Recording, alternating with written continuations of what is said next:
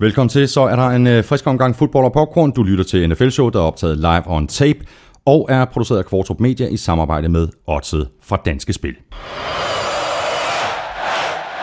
Du kan lytte til os på nflshow.dk i SoundCloud og på gulklud.dk, eller også så kan du øh, abonnere og downloade i iTunes, eller hvor du nu henter dine podcasts. Hvis du gør det, så lander der helt automatisk et nyt afsnit på din smartphone hver eneste torsdag hele sæsonen. Jeg hedder Thomas Kvartrup. Her kommer min medvært. Skål Vikings, let's win this game. Skål Vikings, honor your name. Go get Du, Hej Elmi. Godt at se dig igen. Jeg har stjålet din replik. Det var fordi, du var ved at sidde og hælde vand op, så jeg tænkte, at øh, jeg vil hjælpe dig. Tak skal du have. Det er dejligt at være her. Har du det godt? Ja, det synes jeg. Det er dejligt. Vikings vandt igen igen. Mm. Så 5 sejre ud af 8. Ja, 5 sejre ud af 7 faktisk. Jeg er meget glad. Ja, det, øh, det tror jeg da fanden. Ja. Øhm, Udover det, er der så øh, er der sket noget i, i, i dit liv, siden vi, vi sad her sidst? Nej. Heller ikke her. Skal vi så ikke bare øh, tale fodbold? Sådan.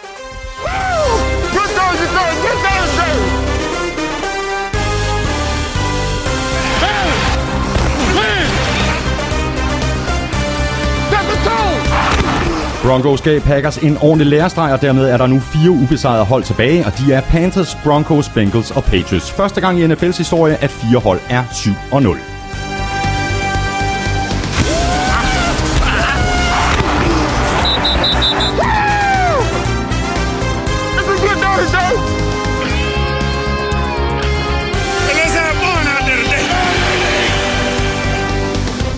Jim Bob Cooter er muligvis det fedeste navn i NFL, men han gjorde ikke den store forskel som offensiv koordinator for Lions, der har en katastrofal sæson. Vi kigger tilbage på uge 8, der bød på masser af skader. Både Le'Veon Bell og Steve Smith er ude for sæsonen. Jeg hedder Thomas Kvartrup, og med mig har jeg Claus Elming.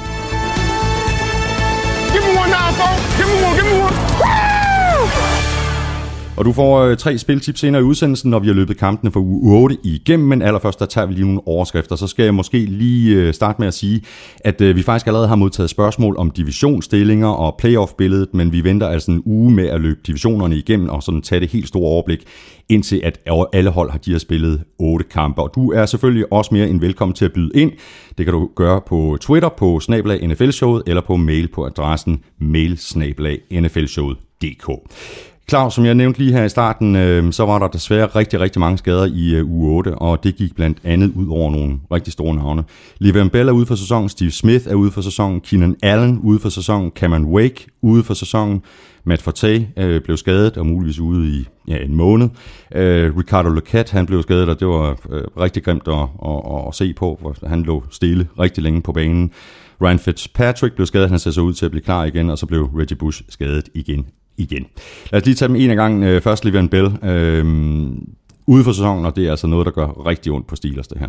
Selvfølgelig gør det det. Altså, de har lige fået Ben Roethlisberger tilbage, så... Øh, og man kunne se i den kamp mod Bengals, øh, at det var øh, et helt andet Steelers hold, altså en helt anden selvtillid, øh, en helt anden effektivitet på angrebet med, med Ben Roethlisberger, og så stadigvæk, altså inden han blev skadet, Le'Veon Bell, han har nogle løb, øh, og vi har pointeret det hver gang, at, at, øh, at vi ligesom har, har, har talt om Le'Veon Bell, altså den måde, han kan løbe på, den måde, han kan lave fire cuts mm. øh, på, på ganske, ganske få centimeter nærmest, ikke? Altså, øh, hans elegance øh, er uforlignelig i NFL. Og eksplosion, altså den eks- eksplosivitet, altså, når han, han har. Ikke? Præcis, når han først beslutter sig for, nå okay, det er der hullet det er. Mm, mm. Altså, øh, jeg har ikke været mere imponeret over Le'Veon Bell, end jeg har været i år, og han sad altså ude i de første to kampe med en karantæne, ikke?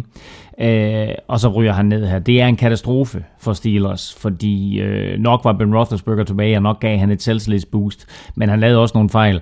Øh, men altså, man må så sige, de har altså en ganske udmærket backup i D'Angelo Williams. Mm. Øh, men altså, det er et stort slag for dem, selvfølgelig er det det, fordi LeBron Bell er en, er en, en virkelig, virkelig stor stjerne.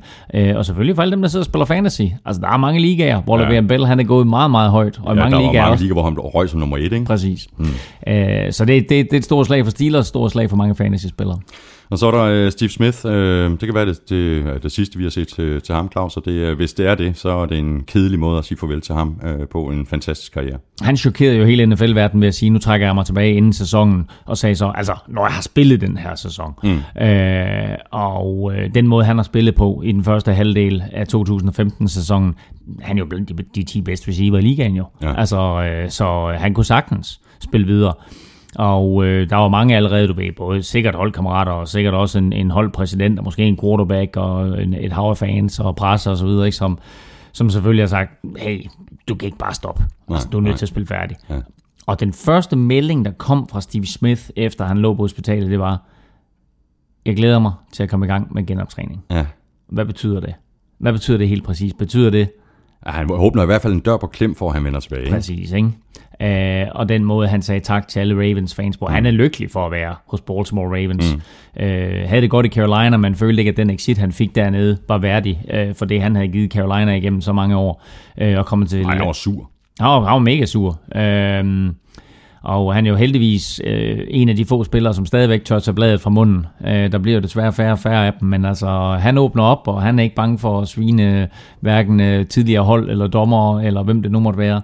Øh, og øh, jeg tror faktisk, at han med den succes, han har haft i år, øh, jeg siger ikke, at den har overrasket ham selv, men jeg siger bare, at jeg tror, han har mærket en masse kærlighed mm. i Baltimore. Og når du, når du leverer varen, så er folk glade for dig. Sådan er det bare. Ja. Og han har da i den grad leveret varen. Ikke? Altså, mm. Vi talte om i sidste uge, inden han gik ned, at han havde flere receiving yards og flere touchdowns end alle andre Ravens receiver og Titans til sammen. Ikke? Altså, så, øh, så han har været en stor faktor for dem. Mm. Øh, jeg håber for ham, og jeg håber for Ravens, at han kommer tilbage.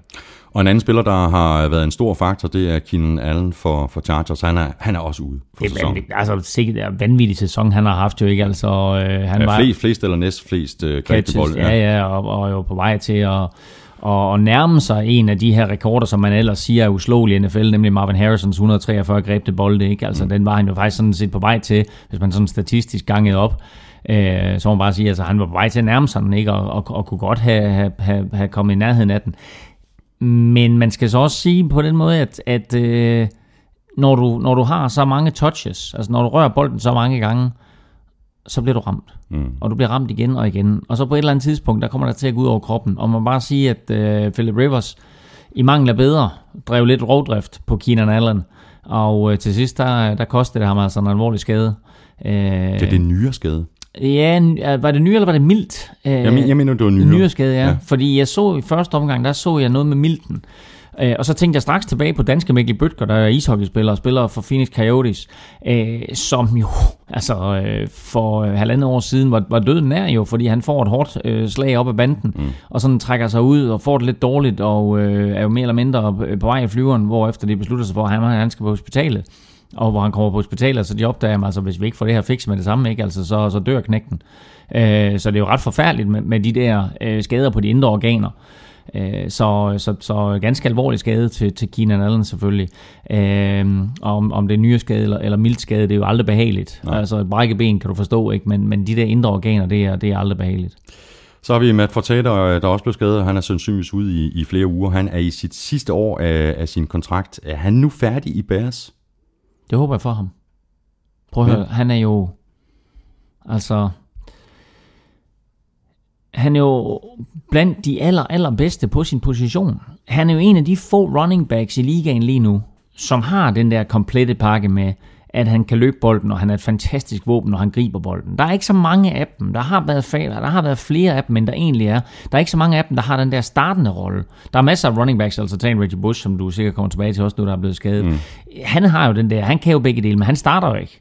Ja. Øh, så den eneste startende running back lige nu, som kan begge dele, og excellerer begge dele, det er sådan set Matt Fortag. Og øh, jeg håber, at han kommer et sted hen, hvor han får lov til at vise, hvor ufattelig god han er. Mm. Fordi Matt Forte, selvom han spiller for Bears, altså, øh, der er ikke mange hold, jeg hader mere i verden end Bears. altså, så, øh, men altså, vi er også helt nøgterne, ikke? Du ved, når vi sidder og kommer til NFL, og må bare sige, altså, der er nogle ting ved Bears, som gør, at jeg synes, at Matt Forte, han skal væk derfra. Jeg synes, han skal til et hold, som, som har en quarterback, og har et angreb, og har en linje, som formår at udstille, hvor dygtig han er. Altså formår simpelthen at sætte ham i en glasmontre og sige, prøv at høre her, det her det er altså en af NFL's bedste running backs. Så er spørgsmålet så, om øh, han har lyst til at skynde sig helt vildt øh, meget tilbage. Altså, det er hans sidste sæson, mm. og hvis han hellere vil se en anden klub, så er der ikke nogen grund til at presse sig selv tilbage på banen, og eventuelt gøre sin skade værre, og få sværere ved at få, få en ny kontrakt og en ny klub. Ja, men på den anden side, øh, du skal måske også lige vise dig frem, ikke? Altså, øh, og øh, nu så jeg her til morgen, at, at Matt Forte skade øh, er øh, ikke så alvorlig som først antaget. Og om det så betyder, at han er tilbage om 14 dage. Han er i hvert fald ikke med i weekenden, men om det så betyder, at han er tilbage øh, til den næste kamp, eller måske er han sidder ude i to kampe, det, det må vi lige se. Men altså, øh, jeg tror også, de der drenge der, de, de, de vil bare gerne spille. Altså sådan er det. Mm. Altså har man spillet, så vil man bare gerne spille. Man hader at se ud, og sådan er det. Jeg har set ud øh, nogle kampe hister her, ikke? Øh, Jeg har også du ved, haft nogle situationer med, med både ribben, hvor, hvor at, øh, man simpelthen gjorde alt for at komme på banen, ikke? så sagde jeg, altså okay. Øh, og, og nu, jeg har jo, nu, nu er det ikke en stor øh, revelation her, men jeg har jo indrømmet faktisk, at jeg har taget doping. Ja, kom med det. Ikke? Du, og du, du sidder med sådan Nej, store nej, nej, nej, kom med det, kom "Ej, jeg har det." faktisk indrømmet det før. Altså, og jeg vil sige, at det var jo et uheld, fordi øh, jeg havde nogle både ribben, og øh, så tog jeg øh, nogle, øh, øh, hvad hedder de, Voltaren-piller, ja. og nogle ret stærke Voltaren-piller. Mm, mm. Øh, mod den der smerte der. Det passer med, du ved, så kunne jeg spille sådan en kamp på en 3-4 timer et eller andet, ikke? Og, og mærke ikke rigtig noget til det ribben der. Jeg fandt ud af efterfølgende, da, da min karriere var slut, at Voltaren rent faktisk er på dopinglisten. Ja. Og det sådan, så tænker jeg, what? Ja, det er der rigtig mange Men jeg ting. har spillet, jeg har altså, spillet. Det er der rigtig mange øh, ting, der er. Altså, der er også hostesaft og så videre, som Ja, er ja. på, på, på, på listen, ikke? Jo, man er jo klar, at jeg det hele sammen, jo. Nej, men altså, jeg tror, der er spillet Der to, var to. EPO og... In this pocket you have the Epos, in this pocket you have the Voltarens. Unfortunately. Nå, hvad hedder det? øh, men, øh, men jeg opdagede efter, jeg tror, jeg spillede to eller tre kampe. Øh, hvor, hvor jeg tog de der Voltaren-piller, ikke? Så, øh, så hermed, øh, den store indrømmelse, ikke? jeg var dopet. Jeg har brugt doping. Ja, jeg har brugt doping. Og hvad tog I? Alt. to alt. Vi skal have et pressemøde. Uh, det bliver skide godt. Ja. Øhm, Claus, uh, Ricardo Lockett uh, fra, fra Seahawks, puha. det så altså skidt ud uh, i kampen mod, mod Dallas, ikke? Og øh, NFL har jo øh, i, i, igennem flere sæsoner nu, øh, altså den her competition committee og, og, og de øh, interne organisationer, der står for at, at gøre spiller øh, safety, altså øh, spillernes sikkerhed større, øh, har jo mange år talt om, hvad gør vi ved kickoff? Hvad gør vi ved punt? Øh, hvordan eliminerer vi de her potentielle farlige situationer, der er? Og øh, må sige, at øh, Ricardo Lockett's knockout der, øh, i kampen mod Cowboys, det var jo helt uhemmet. Hittet er ikke det største, jeg har set. Men han bliver ramt på en eller anden måde som en bokser, der får en uppercut, og bare ja. benene forsvinder under ham. Ja. Han lå stille på jorden, og det mest skræmmende ved, at han lå stille der, det var, at han havde åbne øjne. Ikke? Ja. Du kunne bare se det hvide øjnene på ham. Ja. Altså, det var, det, var, det var et skræmmende syn. Altså, det var godt, det var godt at lige se, at han øh, bevægede den ene hånd, øh, da han var kommet op på borgerne, ikke? Altså, der har garanteret siddet en, en familie øh, foran tv-apparatet der og, og blevet lettet. Puh, har du ikke? Altså sidde og se det der, ikke? Altså, du er ikke rejst med til Dallas, øh, så du sidder derhjemme og ser det, og så, altså, hvad der ikke er gået igennem hovederne på dem, ikke? Og hvad der ikke er blevet lavet af telefonopringninger og så videre. Øh, meldingerne fra hospitalet er, at han har fuld bevægelse i alle lemmer, og der er ingen problemer, de holder ham inde til observation, men øh, han bliver sig selv igen. Jeg tvivler på, at han kommer tilbage på banen i år. Øh, altså, ja, hvem ved, men altså, det, det tror jeg bare ikke, han gør. Nu snakker du lige om uh, player safety, uh, Claus, og hvad man sådan kunne gøre for at eliminere nogle af de her skader. Uh, Reggie Bush, han blev jo skadet igen igen, og mm. det her, det skete jo uden for banen. Altså, han var i fuld fart, og så bliver han lige skubbet, og så ryger han ud på det der cementstykke der, hvor han så forsøger at, at, at, at bremse og ændre Ja. retning og så videre, og så bliver han så, bliver han så skadet. Ja. Uh, hvis man forsøger at begrænse de her skader, Claus, så kunne mm. det måske være en meget god idé ikke at have cement uden for græsbanen. Hvorfor det? Jeg tror, det er utrolig upraktisk at løbe på med knopper. Ja, altså, og, og øh, Rams øh, stadion der, øh, hvor det foregik, altså der har Rams officials jo også haft en, en lille venlig samtale med NFL omkring, øh, hvorfor der helt præcis er cement der, hvad de har tænkt sig at gøre ved det. Mm. Men det er jo ikke det eneste stadion, altså jeg har set andre situationer, mm. øh, hvor spillere kommer, kommer løbende out of bounds eller ned bag endzonen og prøver på at stoppe, og så lige pludselig så er der noget, en eller anden form for anden materiale, om det er cement eller hvad det er, men i hvert fald en eller anden glat underlag, så de ikke kan stoppe på mm. det, og man kan se, at det er sådan, at, at de sådan tiptoger den, fordi de er sådan, åh, hvordan stopper jeg lige på det her, ikke? Altså, vi har jo set en Gus Farrod, som for nogle år siden øh, ikke kunne stoppe på det der, og løbe ind i en væg, øh, og på en eller anden måde, head, Og så stoppede han. ja, så stoppede han ret bræt, ikke? Og, og, og fik en eller anden hjernerystelse. Øh, så altså, det, det er jo altså, det, det, det er sket før, men altså kunne, man, altså, kunne man ikke lave noget så simpelt som bare at lægge en eller anden form for, for grønt filttæppe ud, eller et eller andet, altså bare så der er en eller anden form for traction, de kan løbe på, ikke? Altså sådan noget, som de kan stoppe på, trods alt ikke, altså få noget fodfæste. Eller forlænge banen. Altså, forlænge det samme underlag. Jo jo, så tager du tilskuerpladser væk, det er jo penge i banken. Ikke? Så, så messer du med noget, du ikke vil messe med, ikke? Nå, men jeg tænker på, at man kunne erstatte, erstatte cementen med, med, med kunststof, ikke? Så, Og jeg tror, jeg tror altså, ja, nu skal vi ikke gå ind i øh, de byggetekniske detaljer her, men altså, jeg tror, at det, det, er nemmere at smide en eller anden form for, for, for filttæppe ovenpå, eller, eller et eller andet, som kan, kan stoppe spillernes løb, ikke? Så rundede vi også lige øh, Ryan Fitzpatrick, øh, og det ser heldigvis øh, ikke så slemt ud, som, øh, som de først lige øh, formodede, at det ville være. De, de troede, at det ville tage 4 til seks uger øh, for mm. ham at blive klar igen. Det var hans hånd, ikke hans kastehånd, det var den anden hånd. Ja. Øh, men øh, han spiller altså igen nu her i, i weekenden. Ja, jeg vil lige knytte en kommentar til det der, fordi øh, i og med, at det ikke er hans kastehånd, så, øh, så er det klart, at du, du har problemer, når du skal tage snappet. Øh, der lægger du din kastehånd op i, i bagdelen på centeren, og så har du... Lad mig, nu skal jeg lige se. Jo, kastehånd. Nej, nu skal lige se. Jo, selvfølgelig. Kastehånden op i, op, op i øh, bagdelen på centeren, ikke? og så den anden nedenunder. Øhm, og, øh, og, og det er det der med at få fat i bolden, altså lukke med den anden hånd op omkring mm-hmm. kastehånden, ikke? som jo gør, at... Øh, nu, skal, nu, nu skal jeg simpelthen, nu, skal, nu er jeg nødt til, nu, nu er jeg nødt til lige at rejse mig op, Du Thomas. rej, rejs op, rejs op. Ja, det ser helt, det er fjollet, det ser helt fjollet ud, det der. jeg vælter, jeg vælter det helt. Jamen, jeg er nødt til lige, jeg er nødt til at jeg bliver helt forvirret nu. Ikke? Øh, Du kører bare- nej, du kører det er bare da ikke. Det der, det der omvendt, det der omvendt, det er der derfor. Det der omvendt. Du har, da, du har da den anden hånd. Du har jo, den hånd, han er skadet, det er den, han har oppe i bagdelen på centeren, ikke? Jo. Og så har han kastehånden nedenunder. Så han har, han har, han har hånden op i bagdelen af centeren. Og det vil sige, at i det øjeblik, at, øh, at bolden kommer, altså så er det jo hver eneste snap, at han får bolden op i den der skadede hånd og den skadede tommelfinger. Mm. Og, så, og så skal han så væk derfra, og der skal han jo så selvfølgelig have bolden, øh, et godt greb om bolden med begge hænder. Øh, og øh, når han skal lave handoffs til sin højre side, så er det jo som regel venstre hånd, du bruger. Og dermed den skadede hånd, mm-hmm. hvor han så skal holde bolden i. Øh, jeg kan ikke huske, hvad det var for en quarterback, men jeg så for nogle år tilbage, var det Kurt Warner faktisk, øh, som havde øh, også en skade til sin, til sin ikke-kastehånd, hvor han lavede omvendt handoff. Han simpelthen beholdt bolden, uanset ja. om han skulle lave handoff til højre eller venstre, så beholdt han bolden med sin kastehånd. Og så lavede han sådan en anden form for omvendt handoff mm. med højre hånd, også i højre side. Øhm, og det er muligt, at de træner det i den her uge øh, i, i Jets, øh, fordi de er da klar over, at, øh, at den quarterback, de har, øh, der hedder Geno Smith, han, han skal ikke ind og spille, på Ej, trods af, skal- at Brandon Marshall Nej, det ude og skal forsvare ham. det skal, det skal han ikke. Øhm, så lad os lige vende os mod nogle øh, fyringer. Titans, de har fyret Ken Wissenhunt. Øh, jeg troede, han ville få lidt længere snor.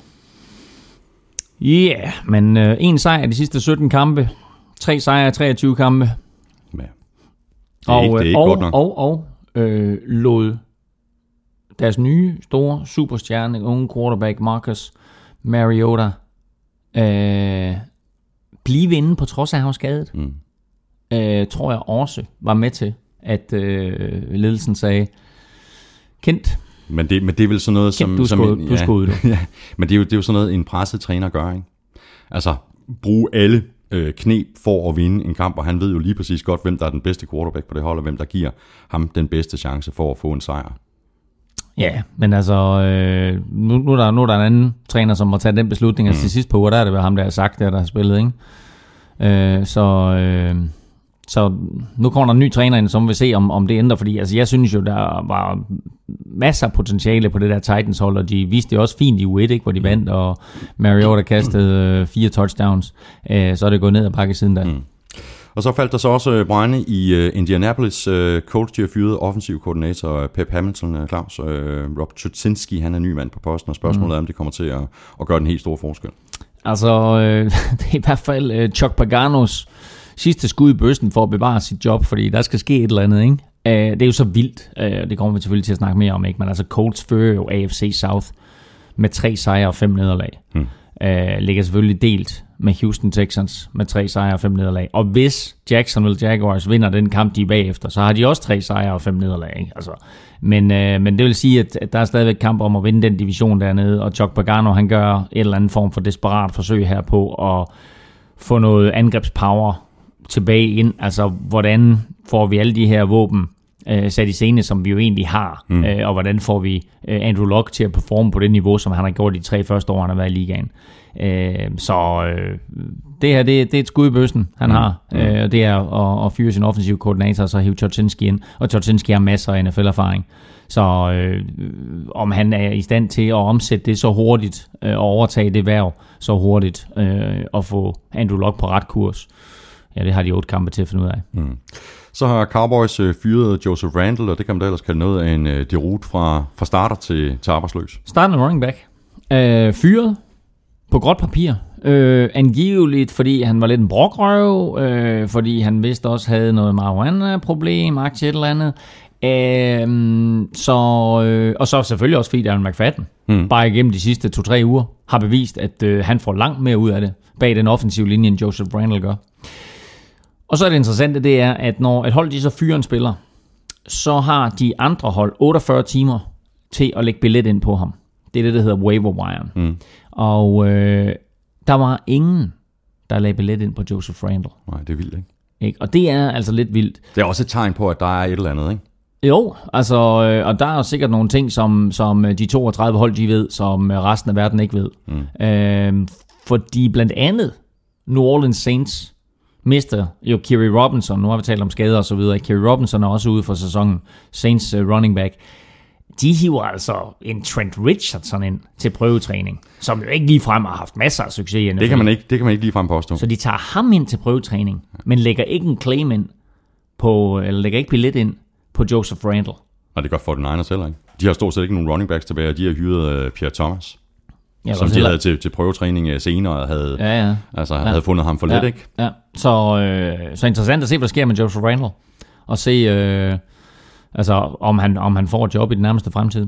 Øh, lige nu der er han arbejdsløs. Klaus, vi kommer til at tale mere for Niners, når vi, øh, når vi når til, til lytterspørgsmålene, men der er altså gang i den i San Francisco i øjeblikket. Øh, nu har de valgt at bænke Kaepernick til fordel for Blaine Gabbert. Altså, øh, så har det bare sådan lidt, okay, så må man næsten lige så godt spille uden quarterback, ikke? Ved du, jeg synes lige nu, der skal vi vente den her seance om. Okay. Fordi nu overtager jeg værtsværvet. Det er i orden. Og så spørger jeg Fort Niners-eksperten. Thomas, hvordan kan man finde på at sætte Blaine Gabbert ind som quarterback i stedet for Colin Kaepernick? Jamen, jeg er et stort spørgsmålstegn, fordi jeg forstår det simpelthen ikke. Uh, og jeg, jeg, jeg har en eller anden fornemmelse af, at, uh, og jeg ved ikke, om det er Jim Tom Sula, der træffer den her, coachen. ja, der træffer den her mm. beslutning, eller om beslutningen den kommer oppefra, op mm. fra GM Trent Borky. Mm. Uh, fordi øh, det her front office og den her head coach er der meget, meget målbevidst i gang med at ødelægge den her klub fuldstændig. Så jeg ved ikke, om de prøver at sende et eller andet signal til, til fansen om, ja, men prøv at se, vi prøver at gøre et eller andet. Kaepernick har ikke spillet godt, så nu sætter vi Blaine Gabbert ind. Så øh, mine damer og herrer, i weekenden, når 49ers skal spille, så har de rent faktisk Blaine Gabbert som quarterback. De skal møde Atlanta Falcons, og øh, godt nok er 49ers på hjemmebane, men Falcons de er store favoritter. Og øh, var de ikke favoritter i forvejen, så blev de det der. Ja. Da Fort Niners de besluttede sig for at gå med Blaine Gabbert. Ja, jamen det er det glade vanvid. Men altså, øhm, vi, vi kommer til at tale mere for Niners, desværre, når vi når til, øh, til spørgsmålene, Claus. Øh, sidste ting, vi lige kan nå, inden vi begynder at kigge tilbage på uge 8, det er, at Jason Pierre-Paul, han har skrevet under på en ny kontrakt med Giants, og han er tæt på at gøre øh, comeback. Øh, det bliver så interessant at se, hvilket niveau JPP han spiller på, for det altså mangler altså de der øh, fingre, og det er altså mm. ikke, øh, det er ikke optimalt, men Giants de mangler pass rush. Ja, de, de mangler pass rush, og øh, jeg sad for en fire uger tid siden cirka og roste. Ja, ah, måske endda mere, fem, fem uger siden måske, så jeg roste øh, Giants forsvar, jeg sad og roste øh, øh, det, som Steve Spagnuolo havde formået at gøre på ganske, ganske kort tid, øh, og det var omkring øh, kommunikationen, det var omkring forståelsen blandt spillerne, omkring samarbejdet, øh, og det kommer man også et langt stykke med, men de mangler talent. De mangler simpelthen nogle playmakers på det forsvar der. Og øh, der må man sige, at der Jason Pierre-Paul, der øh, manglende fingre eller ej, så giver han dem altså en eller anden form for pass rush. Og så må vi håbe, at når han når ind til quarterbacken, han er så i stand til at, at holde fast med de to-tre fingre, han har tilbage på hånden. Så kigger vi tilbage på kampene fra sidste uge. Vi lægger ud med uh, ja, Thursday men, Night-kampen. Men, men, men, men inden du kommer så langt, ja. så skal vi lige have quiz, quiz, quiz, quiz, quiz. Vi skal have quizzen! Oh. Det er tid til quiz. Ja, det var fra sidste uge. er, det, ikke- er det ikke? Skal vi lige høre den igen? Ej, stop det. Jeg vil ikke høre den mere. Skal vi ikke lave, vi laver en ny hver uge. Men vi skal quiz. Quizzen. Åh, oh, Det er tid til quiz. den er god. Godt. Uh, Detroit Lions Ja. ja. har en uh, receiver, der hedder Calvin Johnson. Mm-hmm. Har du hørt om ham? Ja, sådan Megatron. lidt, lidt overfladisk. Lidt overfladisk, ikke? Men uh, problemet er jo, at han, han, han sådan lidt uh, bliver glemt, fordi det går Lions så dårligt, ikke? Men han er jo stadigvæk blandt uh, altså de allerbedste receiver i NFL, og er jo et gudsbenået talent, uh, ikke mindst på grund af sin uh, fantastiske fysik. Han blev i weekenden den hurtigste spiller nogensinde til at nå 11.000 yards receiving. Han gjorde det på 127 kampe. 11.000 yards receiving. Øh, det er altså lige sådan under 100 yards øh, i snit per kamp. Ikke? Øh, mit spørgsmål til dig, det er, hvem var næst hurtigst? Okay. Hvem var næst hurtigst? Altså inden Calvin Johnson, han nåede 11.000 yards receiving som den hurtigste spiller nogensinde. Hvem havde da rekorden? Mm-hmm. Og det kan I så sidde og tænke lidt over derude, og øh, så får I svaret lidt senere. Ja. Nå, øh, ja, det skal jeg se, om jeg kan pusle med i mit baghoved, mens, Ja, vi, mens vi hold, afvikler. hold nu fokus på udsendelsen, ikke? Men jeg ved, at inde bagved, så ligger der hele tiden og kører. Åh, oh, hvem er det? Hvem er det? Ja, ja, ja. Nå, er vi klar nu? Nu kører vi. Nu kører vi. Øhm, Thursday Night-kampen, Patriots de dominerede den her kamp fra start til slut, og endte med at vinde med 36-7 over Dolphins. Så det kan godt være, at, øh, at der er en øh, Dan Campbell-effekt i, i Miami, øh, Claus, men der er altså stor forskel på at vinde over Titans og Texans, og så tage til øh, Foxborough og, og bide skære med, med Patriots. Og hvor er Patriots bare vilde, ikke? Øh, og hvor blev Miami øh, ydmyget, mere eller mindre, ikke? Øh, altså, og det er jo begge dele hos Patriots, og øh, alle tre dele, sådan set, hvis du tager special teams, men det er angreb, det er forsvar, og det er special teams. De er så godt coachet. De har ikke de bedste spillere. De har en offensiv linje, der er ramt af skader, og hvor du ikke rigtig kan nævne nogen, af, nogen profiler på.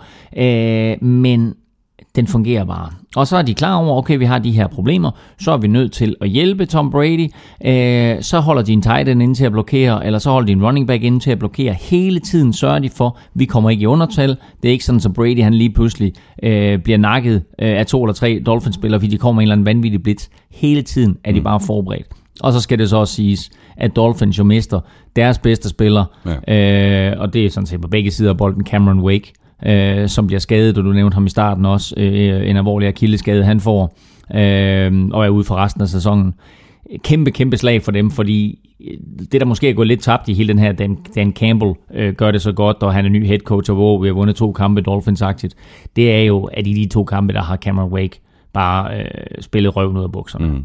Øh, nu er han pludselig væk hvad gør Dolphins nu? Fordi jeg tror, at en stor del af, af de to kampe, de vandt over Titans og Texans, en stor del af det kom altså, fordi forsvaret spillede rigtig godt, og fordi Cameron Wake øh, var et monster.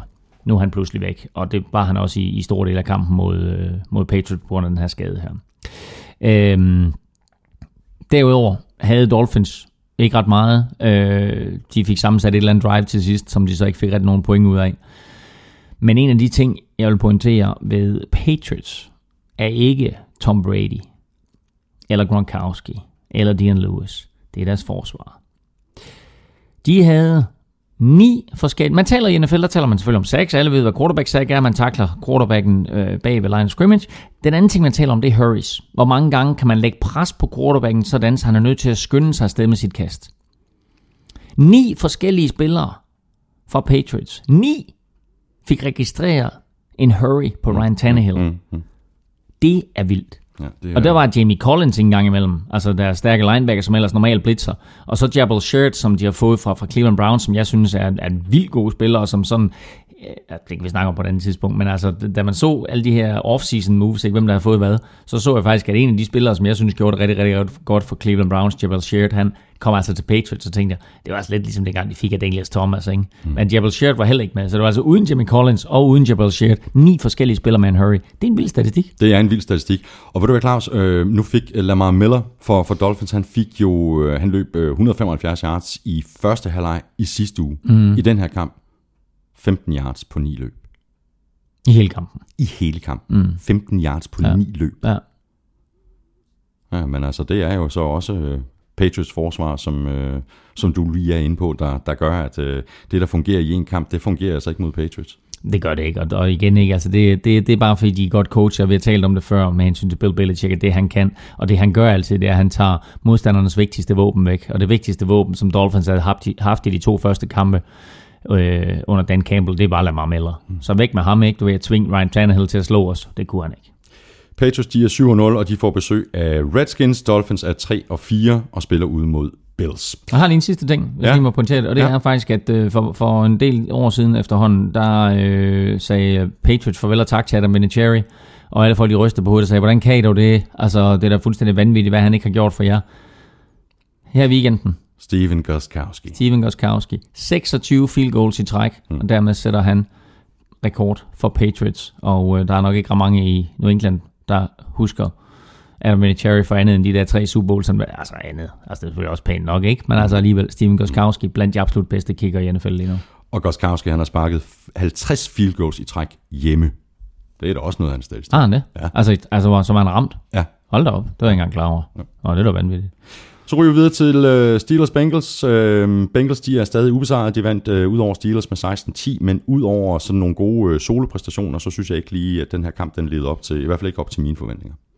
Det gjorde den ikke, men altså, vi så jo også øh, to forsvar, som faktisk fungerede rigtig, rigtig godt. Øh, og så så vi jo altså, at øh, da kampen den skulle afgøres, så havde vi Ben Roethlisberger på den ene side, og vi havde Andy Dalton på den anden side, og så sagde man, når kampen den er tæt, så er der nok ikke nogen tvivl, så vinder Ben Roethlisberger det opgør. Mm. Men øh, det gjorde han ikke. Han lavede en tåbelig fejl. Han kastede en dum interception, og det gav altså Bengals muligheden for at vinde den her kamp, og så kørte Andy Dalton sit hold i stilling, øh, og pludselig så var Bengals 7-0 for første gang i klubbens historie. Mm.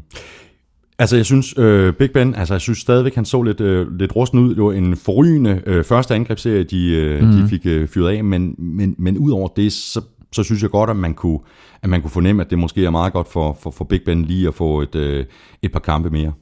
Det er det, og øh, vi nævnte det i sidste uge, at han har ikke en speciel god statistik, når han kommer tilbage fra skade. Det her, det var den syvende skade, han har haft i sin karriere, hvor han har mistet kampe. Og øh, nu er han altså 2 og 5 i den kamp, hvor han kommer tilbage fra skade. Så øh, det kræver bare lidt at komme tilbage ind på banen og få den der rytme der. Men vi må sige, altså de der superstjerner, som de har, øh, Steelers, ikke? altså Antonio Brown og, og Heath Miller, ikke? altså de livede pludselig op igen, ikke? altså de var jo lidt forsvundet under Mike Vick og, og Jarvis Landry, han er ikke Jarvis Landry, han er Landry Jones. Øhm, Ja, Jarvis Landry, han spiller vist i Miami. ja, ja, præcis, men han, han kunne sikkert gøre det bedre på quarterbacken, end ham de har. øhm, men, øh, men Heath Miller, ikke? Altså ugen efter, at hans streak med et catch i hver kamp øh, går fløjten, ikke? At han har 0 catches i forrige uge, ikke? Så griber han altså 10 bolde ja. i den her, ikke? Øh, og Antonio Brown pludselig tilbage øh, i red, i, øh, hvad hedder det, med, med, med touchdown, ikke? Altså, så, altså det hele, det kommer stille og roligt, og Steelers er jo på ingen måde ude af det her, ikke? Altså, øh, de ligger lige nu med, med 4-4 efter 8 kampe, mm. og, og kan sagtens spille sig i slutspillet på et eller andet øh, wildcard-plads. Øh, De vinder formodentlig ikke nu, øh, i og med Bengals jo ligger i samme division. Og nu havde du lige fokus på, på Steelers angrebet med, af, af gode grunde, men øh, Steelers forsvar spillede også rigtig, rigtig godt mm. over for, for, for den her stærke øh, O-line fra, fra, fra Bengals. Altså Steelers sackede Dalton tre gange, forserede to interceptions, mm. og så leverede de derudover øh, syv taklinger for, for tab. Mm. Ja, og, og det var måske den bedste performance overhovedet øh, af, af Steelers forsvar i år. Og det er jo så sjovt med sådan et fodboldhold, ikke? Fordi så pludselig så kommer din quarterback tilbage. Jamen, så spiller alle andre også godt. Hmm. Ikke? Øh, og så er du i sådan tæt opgør mod Bengals, som jo på et eller andet niveau er arvefjender. Øh, de har spillet mod hinanden siden, øh, mener hvert år siden 1970, ikke? Og, øh, og så kommer der bare et eller andet ekstra. Og så ved det der forsvar, at de skal steppe op. Øh, og det gjorde de hele vejen igennem, lige indtil allersidst, hvor så, øh, hvor så Andy Dalton gjorde det endnu en gang. Og jeg skrev i mit momentometer, Bengals fans, eller jeg skrev faktisk, hey NFL fans, Bengals are for real. Fordi den sejr over Steelers, det er præcis den type kampe, de altid har tabt mm. før i tiden. Og som The Red Rifle, Andy Dalton, altid har tabt før i tiden. Det her, det er et andet Bengals hold, og det er en anden Andy Dalton. Det har vi så sagt mange gange i grundspillet. Ja. Det er i januar, hvis vi finder ud af, who's the real Andy Dalton. AFC North kunne meget øh, vel gå hen og blive den øh, første division, der kan kåre en, øh, kåre en vinder. Ja, for det bliver ikke AFC South. Nej, det gør det ikke. det gør det ikke. Steelers er, som du øh, lige sagde, 4-4, og de spiller hjemme mod Raiders. Bengals er 7-0 og spiller hjemme mod Browns, og det gør de allerede i nat. Og så kan vi lige så godt få det overstået, for Niners de fik tæv igen, den her gang på udebane til Rams med 27-6, og jeg overgår ikke engang at spille klippet fra, fra pressemødet, så træt er jeg af dem. Jeg så den her øh, kamp live, indtil Todd Gurley lavede sit øh, store touchdown-løb, og så stillede jeg mig selv spørgsmålet, skal jeg blive ved med at sidde og se på det her, eller skal jeg skifte til en anden kamp og bare sidde og stikke mig selv med nåle? Hvad, hvad gjorde du? Jeg valgte nålene. så jeg stak mig selv i armen med nåle hele aften. Jamen, øh, nå, men det forstår jeg egentlig godt, fordi det, det, var, da, det var da en forfærdelig øh, Men Todd Gurley er god. Prøv at høre, Todd Gurley er vidunderlig. Øh, og altså i, i et kasteglæde NFL, hvor, øh, hvor alle snakker om, om quarterbacks og receiver, så kommer den her unge knægt ind, ikke? Øh, og så løber han bare som sindssyg. Og øh, han, nu er det sjovt, fordi Rams skal spille mod, mod Vikings i weekenden, og der er der mange, der siger, det er den, den oprindelige Adrian Peterson mod mm. den nye Adrian Peterson. Og Gurley vil selvfølgelig ikke den der sammenligning der, men det er trods alt to running backs, der er meget identiske, ikke? altså kommer ind som, som øh, unge stjerner øh, og, og får en masse succes, og har det der med, at de løber, så får de en yard. Løber de, får de 1 yard. Så løber de, får de 1 yard. Løber de, får de 1 yard. Løber de, får de 42 yards. Mm. Ikke? Løber de, får de 1 yard. For, ikke? Og det er præcis det samme med Todd Gurley. Og Todd Gurley, ligesom Adrian Peterson, er jo også bare det der med, kan godt være, at han har 18 yards efter tre quarters. Så får han altså 120 yards i fjerde quarter, ikke? eller noget i den stil. Ikke? Altså, og det var det samme, der skete imod Fort Niners, at han overtog jo fuldstændig kampen i anden halvleg. Todd Gurley han den første rookie nogensinde til at have fire kampe i træk med 125 plus rushing yards. Ja, det er vanvittigt. Øh, og han er den første øh, running back, der i sine fire første starter har over 100 yards. Mm. Øh, den sidste, øh, der havde, den sidste rookie, der havde øh, fire 100 yard kampe øh, som rookie, tror jeg var, var Doug Martin faktisk, The Muscle Hamster. Mm. Øh, men han gjorde det ikke i træk. Så en, en imponerende start af Todd Gurley. Og så er Tavon Årsten i gang med det, der mere og mere ligner en, øh, en gennembrudssæson for ham. Øh, to touchdowns til den her kamp, øh, seks touchdowns i alt for sæsonen, og han er jo bare lynende hurtig. Og ved du hvad det sjove er? Da Tavon Austin kom ind i ligaen for tre år siden, øh, eller det er hans tredje sæson nu, der, øh, der udtalte jeg, at af alle de spillere, der kom ind i ligaen, der følte jeg, at han var den, der var mest klar til NFL. Han havde ikke nogen god første sæson. Vi så glemt af hans potentiale sidste år. Det han har fået i år, det er en running back, som kan tage lidt af presset af ham. Som gør, at forsvaret er nødt til at allokere lidt flere kræfter til at stoppe løbeangrebet. Og så bliver der lidt plads til ham. Så løber han ind for touchdown, og så griber han en touchdown, og så han kan det hele Tavon Austin. Altså han er jo blandt NFL's allerhurtigste spillere. Øh, men han har nyt godt af Todd Gurley. Mm. Og han viser lige nu, at jeg ikke var helt off, dengang jeg sagde det. Fordi han er altså blandt de spillere lige nu fra den der forfærdelige 2013 draft, må det være, ikke? som jo på ingen måde øh, er en draft, der går over i historien. Men, øh, men øh, han, han gør det godt, og, og de to der, altså to unge spillere, som de kommer til at nyde godt af i lang tid i Rams.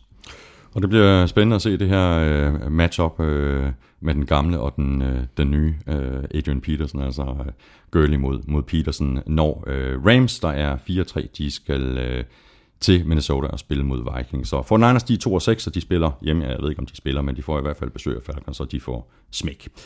Og så øh, skal jeg lige have fat i øh, den her. En af de mest øh, underholdende kampe, øh, jeg længe har set. Øh, det virker som om, de her to hold de har besluttet at spille uden det der forsvarsnåde, som der er andre hold, der, der gør i. Og så ellers bare lade deres quarterbacks gå fuldstændig amok. 52-49 til Saints hjemme over Giants. 52-49, Claus. Og det er 13, 13 touchdowns kastet til sammen af Eli Manning og Drew Brees. Drew Brees, der var med syv kastede touchdowns, kommer i en meget eksklusiv klub, der inden kun havde syv medlemmer. Uh, så nu otte quarterbacks i NFL's historie, der har kastet syv touchdowns. Uh, derudover, 511 yards. Derover 511 yards. Uh, mener faktisk kun, der er en anden quarterback, der har kastet syv touchdowns over 500 yards. Uh, og så øh, de to quarterbacks til sammen, Eli Manning og Drew Brees, sætter en rekord. Det er aldrig sket før, at to quarterbacks har kastet 13 touchdowns i en kamp. Øh, det er sket en gang, at de har kastet 12 touchdowns, så det var helt tilbage i 1969. Det var jo også Saints, øh, som, som slog Cardinals. Øh, men øh, men en, en, en uhemmet kamp og en meget, meget underholdende kamp, hvor Saints jo to gange er foran med 14. øh, og hvor Cow, eller Cowboys, Giants øh, kommer tilbage, og, øh, og det er jo, altså, det er jo bund og grund det her, NFL jo øh, gerne vil have på en eller anden måde, ikke?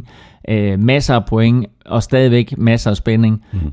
øh, muligheden for at komme tilbage, og så må vi også sige, at øh, afgørelsen på den kamp, der er jo fuldstændig vanvittig. Ja, fuldstændig. Ikke? Fordi Giants har bolden med første down og 10 med 36 sekunder igen. Mm.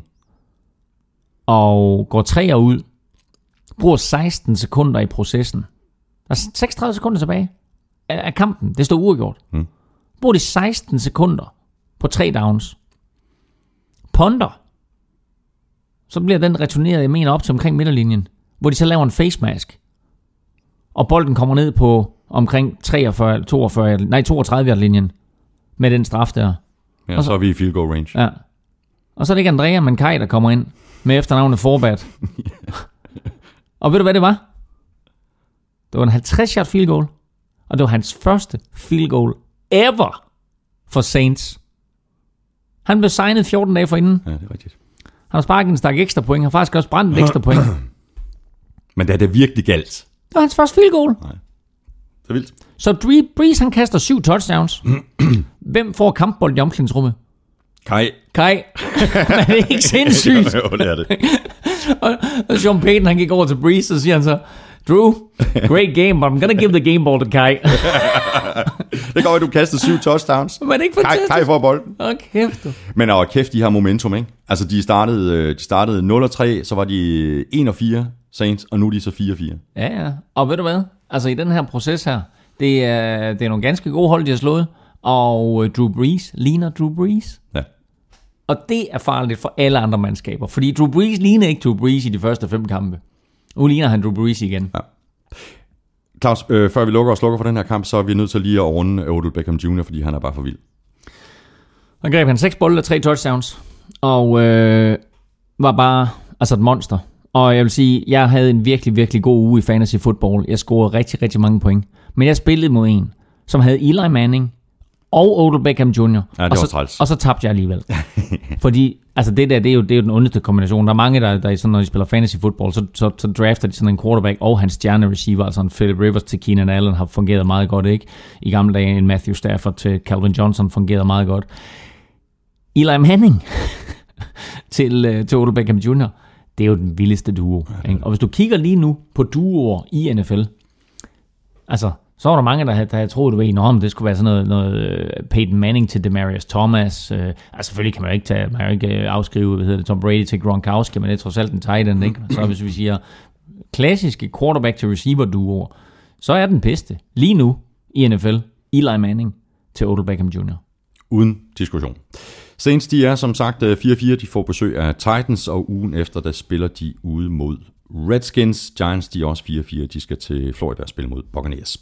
Og fra en øh, helt fantastisk kamp til en øh, knap så fantastisk kamp. Texans, de kom på øh, 3-5, efter at de slog Titans med 20-6. Og selvom de er 3-5, men så er øh, Texans fuldstændig med i den her helt fantastisk ringe AFC South, øh, Claus, som du også har været lidt inde på tidligere. Øh, Titans, de er faktisk også med, selv, selvom de er 1-6. Altså, det er jo crazy. De to kampe bagefter. Ja, og altså, øh, og, og Titans. Altså, det er jo sådan med NFL, at man kigger tilbage, og så siger man, åh, den, den kunne vi godt have vundet. Og der, dem er der altså mange kampe af for alle hold mere eller mindre, den kunne vi godt have vundet, men der er også nogen, som man godt kunne have tabt. Men Titans, de kunne sagtens have ligget på 2 og 6, øh, eller 2 og 5, eller øh, øh, ligesom Jaguars gør, ikke? Øh, og så er det bare den ene kamp, de er bagefter, som de skal vinde. Og, og lad os nu sige, at Titans de vinder, så er de 2 og 6. Så er de altså stadigvæk kun en enkelt sejr fra de to førerhold, mm. Texans og Colts med 3 og 5. Ikke? Og jeg synes, det er super interessant med Jacksonville, ikke? fordi Jacksonville Jaguars, som jo har været prygelknappe i så mange år, og laughingstock, og, og vi kan lave nok så mange jokes om dem, de har et rigtig godt angreb. Og hvis de sådan lige kan få skruet tingene sammen øh, i den sidste halvdel af sæsonen her, så kan de altså godt gå hen og vinde AFC South. Øh, og de kan godt gå hen og give en masse øh, hold problemer, fordi Blake Bortles faktisk er en ganske god quarterback, og den der double Allen, de har på receiver, øh, Hearns og Robinson, er, er, er blandt de allerbedste receiver-duoer i NFL. Så øh, de kan godt skabe problemer for nogle mm. hold. Øh, og, og den der division der, de interne kampe, der kommer dernede, bliver afgørende for, hvem der vinder den. Og øhm, på, øh, på, Texans defense, altså de steppede op efter den der totale ydmygelse i, i sidste uge mod, øh, eller i forrige uge mod, mm. mod, mod Dolphins. Ikke? Øh, J.J. Watt kom i gang, øh, han fik øh, to og et halvt sack i den her øh, kamp, og mm. otte quarterback hits. Mm. Øh, og så, Havde han det? Ja, og så forserede han også. Havde J.J. Watt 8 quarterback hits? Sådan læste jeg det. Jamen, jamen, Ja. du, jamen, prøv, du har sikkert ret, fordi han førte jo sidste år, nu snakker vi om Hurries ja. uh, tidligere, ikke? Han førte jo NFL i quarterback hurries sidste år med over dobbelt så mange som nummer to. Mm. Ikke? Altså en, en ting er hans sacks. Den anden ting, det er det pres, han får lagt på quarterbacken, som gør, at quarterbacken han laver fejl. Der er mange af de der interceptions eller incomplete passes, som kommer, fordi J.J. Watt han får lagt pres på. Så det skal nok passe med de der. Jeg har bare ikke set statistikken, men det skal nok passe. Fordi altså, en ting er sex, ikke? og det er det, du ved, man sådan kan sætte et VV og, og føre i statistikken. Altså, altså selvfølgelig gør det det også med hurries, men det er alt det andet, som en uh, defensive lineman laver, ikke? Uh, og man må sige, ikke? der er også så meget fokus på ham, så hans holdkammerater, de fik jo altså 4,5 sacks oveni, ikke? 7 sacks alt i alt mm. for, uh, for Texans. Jeg mener, Whitner Merciless, han lavede 3,5. Uh, så uh, altså, det, det var en god kamp for Texans forsvar, men det var så også, altså apropos sacks, så var det en fyr, der hed Zach Ja, præcis. Zach Mettenberger. Sat Megenberger, som de spillede mod, ikke? Quarterback for Tennessee Titans. Han kastede 33 yards i første halvleg. Ja, han er god. Han er god. Der er lang vej til Hall of Fame. Ja, men prøv at høre, 33 yards, ikke? Vi har, vi har ikke talt om kampen endnu, ikke? Men hvor mange yards kastede Aaron Rodgers? Var det nogen af 70, ikke? 77. Ja, 77. I en hel kamp. Ja. Nå, det er vi tilbage til. Det var ikke det, jeg ville sige. Jeg vil bare sige, Zach Mettenberger lige nu 0 og 8 i karrieren. ja. Og Titans-fansen, de må glæde sig til at få øh, Mariota tilbage. Må ikke de gøre det? Og så lad os se, hvad den nye head coach kan gøre. Ja, det bliver også spændende at se, hvad, om, om David Cobb, der, er- der er clear til at kunne komme tilbage fra, fra injured reserve, han kan få, få, få det her øh, Titans løbespil til at fungere, fordi det fungerer ikke. Nej, men der er ikke noget, der fungerer for dem. Altså, og det er også derfor, at Ken Wisenhunt, han blev fyret. Øh, fordi ikke bare, de, øh, altså de vinder årets første kamp, ikke? og det ser rigtig godt ud, og så går det bare ned ad bakke derfra. Ikke? Nu har de tabt 6 i træk. Mm. Og som sagt, ikke? 1 ud af 17. En sejr i de sidste 17 kampe. Tre sejre i de 23 kampe, han var head coach, Ken Wisenhunt. Det var bare ikke godt nok. Øh, så der skulle, nyt, der skulle nyt blod ind, der skulle ny tankegang ind, der skal noget ny energi ind. Øh, og, øh, og det får de nu, og så forhåbentlig så får de Mariota tilbage, og så må vi se, hvad der sker derfra. Mm. Titans, de er altså 1 og 6, og de skal til New Orleans, hvor de får øh, bank af Saints. Texas, de er 3 og 5, og de har bye week. Så hopper vi videre til Cardinals Browns, som blev øh, meget tættere, end jeg havde regnet med. Øh, Cardinals, øh, Cardinals de vandt øh, 34-20, og, og man kan vel sige, at en af grunden, en af grundene til, at, at den her sejr den ikke blev større, var to alt for lange kast af Carson Palmer til Larry Fitzgerald og Michael Floyd. Jeg mener, mm. at det var, der begge to var, var vidt åbne, og som altså to potentielle touchdowns. Nå, jo, men de var trods alt, jeg mener, var det ikke bagud 20-7? Altså, Browns var foran 20-7, mm, og så sagde man, hvad, hvad sker der der? Og så ved jeg ikke, så inden jeg fik set dem om, så lige pludselig så stod det 34-20, ja. ikke? Så, øh, så de scorede altså 27 point i træk. Øh, Cardinals. Og det interessante, synes jeg, det var, at Carson Palmer bagefter kom ud og roste ikke sine holdkammerater. Roste ikke, du ved, øh, CJ2K eller Larry Fitzgerald. Han gik ind, og så roste han Bruce Arians. Headcoachen, ikke? Som jeg altså også kalder plays derude. Og så sagde han bare, Bruce kalder bare det mest suveræne spil. Han laver ikke en eneste fejl hele kampen igennem. Når vi løber bolden til højre, så er der masser af plads. Når vi løber bolden til venstre, så er der masser af plads. Når vi løber bolden op igennem midten, så er der masser af plads. Når jeg kaster, så er receiveren wide open. Altså alle playkald var bare ramt spot on i mm. den der kamp. Mm.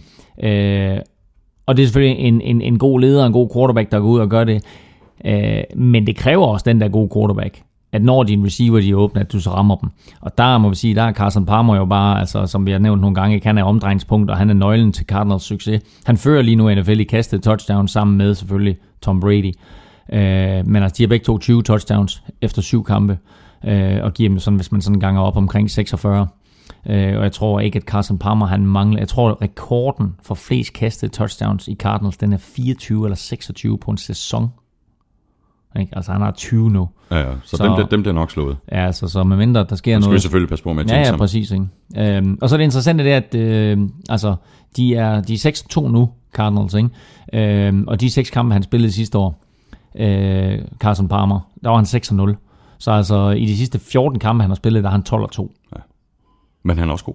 Ja, han er god. Ja. Ja. Han er rigtig god. Øh, og det er jo vildt med sådan en mand der, ikke, som jo startede sin karriere for Cincinnati Bengals, og egentlig var god der, og så øh, blev skadet og røg lidt væk, og så kommer han til Cardinals, og så får han Bruce Arians øh, som, som head coach derude, ikke? og så løfter han bare sit spil, og hele holdet bliver løftet omkring Carson Palmer. Så der har man altså virkelig, virkelig et eksempel på, hvor vigtig en quarterback er. Og en anden, der, der det, jeg ved ikke om det er ham selv, der har, der har løftet sig, men det er, det er Chris Johnson. Øh, det er første gang siden 2012, at øh, han har to kampe i træk med over 100 yards, og han løb for 109 yards, 30 løb, øh, fumblede så også øh, to gange. Men det kører for Chris Johnson, han er vigtig for det her angreb. Ja, og han skal holde bolden i hænderne. Altså, øh, fordi øh, han har været meget, meget ydmyg, ikke? Altså, han har jo selv udtalt for, for var det sidste uge, eller var det forrige uge, jeg troede, min karriere var over, og så kommer jeg herud, og, og så på grund af skader bliver han starter, og nu kommer han ikke til at give det der job fra sig igen. Øhm, men han skal stadigvæk beholde den ydmyghed, og så tænke på, hvad er det, der er det vigtige? Det er sgu ikke så vigtigt, at jeg scorer touchdown. Det er der mange andre, der kan gøre. Det vigtige det er, at jeg ikke fumbler. Hmm. Så tag de yards, der er, men hold fast i bolden. Øh, og hvis muligheden så byder sig, så skal du selvfølgelig ikke øh, lade være med at score touchdown. Det er ikke det, jeg siger, men, men der er bare nogle fundamentale ting, som er super vigtige for en running back, og det er, lad være med at smide bolden på jorden. Chris Johnson er i den her, øh, så jeg tror det går faktisk, øh, meldte Cardinals ud, at de nu ønsker at beholde ham. Han har skrevet en etårs kontrakt på, øh, med, med hans ancienitet. Der er der en øh, minimumsløn på 780.000 dollars. Han har skrevet den etårs kontrakt. Han kom, jo ind, han kom til klubben den 17. august. Altså 17. august, ikke? Altså det er 14 dage før sæsonstarten. Ja. Ikke? Nu har han startet en running back og ligger nummer to i ligaen i rushing. Og er nummer et i rush, altså yards per carry med over 5,11 eller sådan noget. Altså et helt monstrøst tal. Øhm, og nu er de i gang med at, at lave en kontraktforhandling om, at han øh, kan forblive i klubben. Øh, han har en bonus i sin kontrakt, der hedder 1,1 millioner dollars ekstra, hvis han løber for 1300 yards og når Pro Bowl. Okay. Jamen hvis han fortsætter sådan her, så... Hvis han når sådan her, så når han de 1300 yards, ja, ikke? Ja. Øhm, og så skal man så kigge på, okay, Pro Bowl, altså Øh, I gamle dage, der var det jo AFC og NFC, øh, hvor, hvor du var kun op mod NFC øh, running backs. Øh, nu er det jo alle running backs. Mm. Så der skal vel vælge, forestiller jeg mig, seks running backs, ikke? Er han lige nu blandt de seks bedste running backs i NFL? Statistisk er han. Ja, det er han. Ikke? Men altså, hvem, hvem, hvem snakker vi? Vi snakker øh, overraskelsen, det var ja. Freeman. Ja, og Todd Gurley. Vi snakker Todd Gurley, ikke? Rookien, rookien og, og overraskelsen. Og Le'Veon, Le'Veon Bell er desværre ude. Han kommer ikke. Altså, han, han kommer, og Matt Forte gør heller ikke. Nej. Så har du Adrian Peterson. Så har du måske Doug Martin. Hmm. Hvem er der mere? Men ikke rigtig vel. Jamen altså ikke rigtig vel. Nej.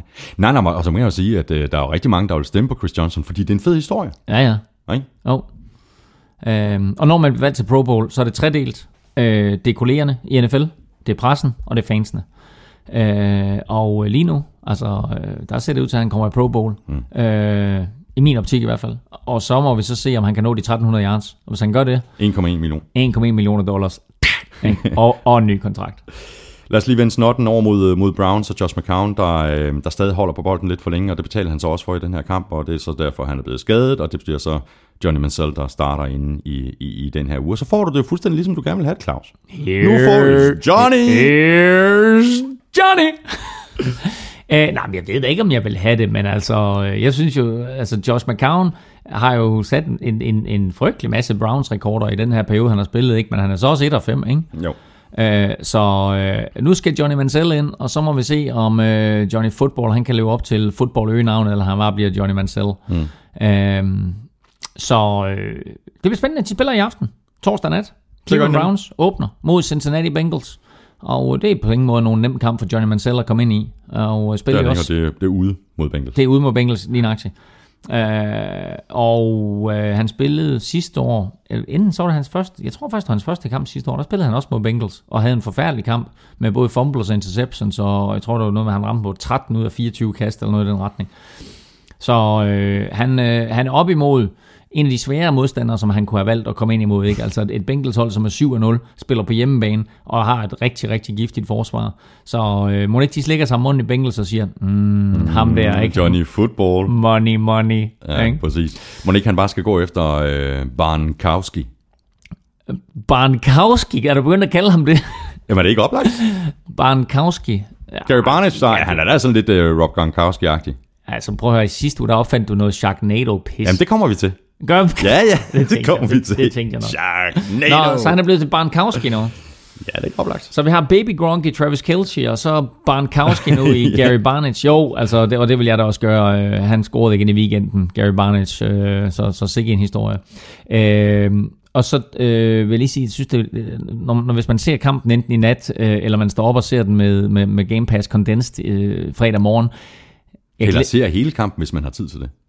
Nå, det kan man også, ja. Det kan man Ikke? også. Jo, øhm, men jeg glæder mig til at se, hvor mange gange, øh, at Bengals-spillerne kommer op og laver pengetegnet, ja. hvis de, hvis de sækker Johnny Manziel, ikke? ja. Og om dommerne kaster flag på det. Ikke? Interesting. Er det en hån mod modstanderne? Ikke? Ja, det er det. Ikke? Og altså, jeg vil tro, Marvin Lewis, han er klog nok, head coach for Bengals. Jeg vil tro, han er klog nok til at sige til de der drenge der, Og slap nu af. lad være. Ikke? Men altså, når man har fristende, sækket Johnny Manziel, ikke, og man kigger ham i øjnene, ikke, du ved. Man kan lige stille og roligt viske ned i øret på ham. Money, money. Ikke, du ved. Men altså, lad os nu se. Ja. Browns, de er som sagt 2 og 6, og de spiller altså ude mod Bengals i nat. Cardinals, de er 6 og 2, og de har bye week. Sidste kamp, hvor vi øh, napper nogle spørgsmål, det er kampen mellem øh, Ravens og Chargers, der endte med 29-26 til Ravens. Og det var øh, mere eller mindre Flacco mod øh, Rivers, stort set alle andre, de blev skadet i den her kamp, Claus. Øh, ja. Og så Justin Tucker. Fordi, Ja, ja, fordi Baltimore Ravens kicker, og jeg har sagt det nogle gange, nu siger jeg det igen, altså det kan godt være, at vi sagde, at at Goskowski fra Patriots havde sat rekorder, det kan godt være, at der er andre kicker, der gør det godt, men altså Justin Tucker har bare været øh, solid og stabil, siden han kom ind i ligaen for tre år siden. Øh, og han vinder endnu en kamp for Ravens. Altså han, han sparker øh, fire field goals, inklusive en game winner, med, med tre sekunder igen. Og den sidder jo bare snorlig. Og du, og du ved jo, jeg sad og så kampen, ikke? Og øh, jeg sad jo øh, desværre, kan man sige, og, øh, og holdt med San Diego, øh, fordi jeg jo havde taget i picks, og fordi jeg havde, i vores lille interne konkurrence også har valgt San Diego, og du har valgt Ravens. Øh, øh, øh, jeg vidste, du ved, når de kommer derned, jamen, de har Justin Tucker. Ja. Ikke? Jeg kunne lige så godt bare gå på toilettet. Ikke? Den kamp, den er afgjort. Ikke? Så medmindre de fumbler eller smider den Det er virkelig money, money, så, ikke? Så afgør, det er money, money der. Ikke? Så afgør Justin Tucker det. Så øh, i en, øh, i en NFL, hvor vi har set mange kicker, der brænder ekstra point og, øh, og smider sejre, potentielle sejre væk med brændte field goals, så har de bare en, en øh, uhyggelig træfsikker her i Justin Tucker. Det må man sige, altså.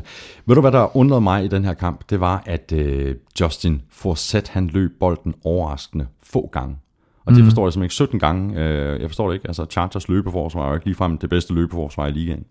Nej, men altså, jeg synes også 17 gange er, er, er forholdsvis mange touches, men, øh, eller forholdsvis mange rushes, men øh, altså, det var en kamp, hvor, hvor igen, altså, det er jo ikke, det, det, altså, de laver, nu ender kampen 29-26, men det er jo ikke to hold, som jo egentlig altså, er, så, er, er særlig effektive. Altså, der, der mangler et eller andet, ikke? Og så går Steve Smith ud også for, mm for, øh, for Ravens, ikke? Og det ødelægger også noget af deres kastangreb, ikke? Altså, så man kan på den Ja, baggrund... Keenan Allen går ud for Chargers. Ikke? og Keenan Allen går ud for Chargers. Øhm, men altså, øhm, ja, altså med, med, med, den måde, som Forsett har spillet på i de sidste par uger, der ville jeg da nok også have givet ham bolden mere, ikke? Men altså, han var jo heller ikke særlig effektiv på de 17 touches, kan man sige. Eller 17 rushes. Nej, Så- 69 yards. Ja, præcis. Ikke? Men altså, ja, I don't know.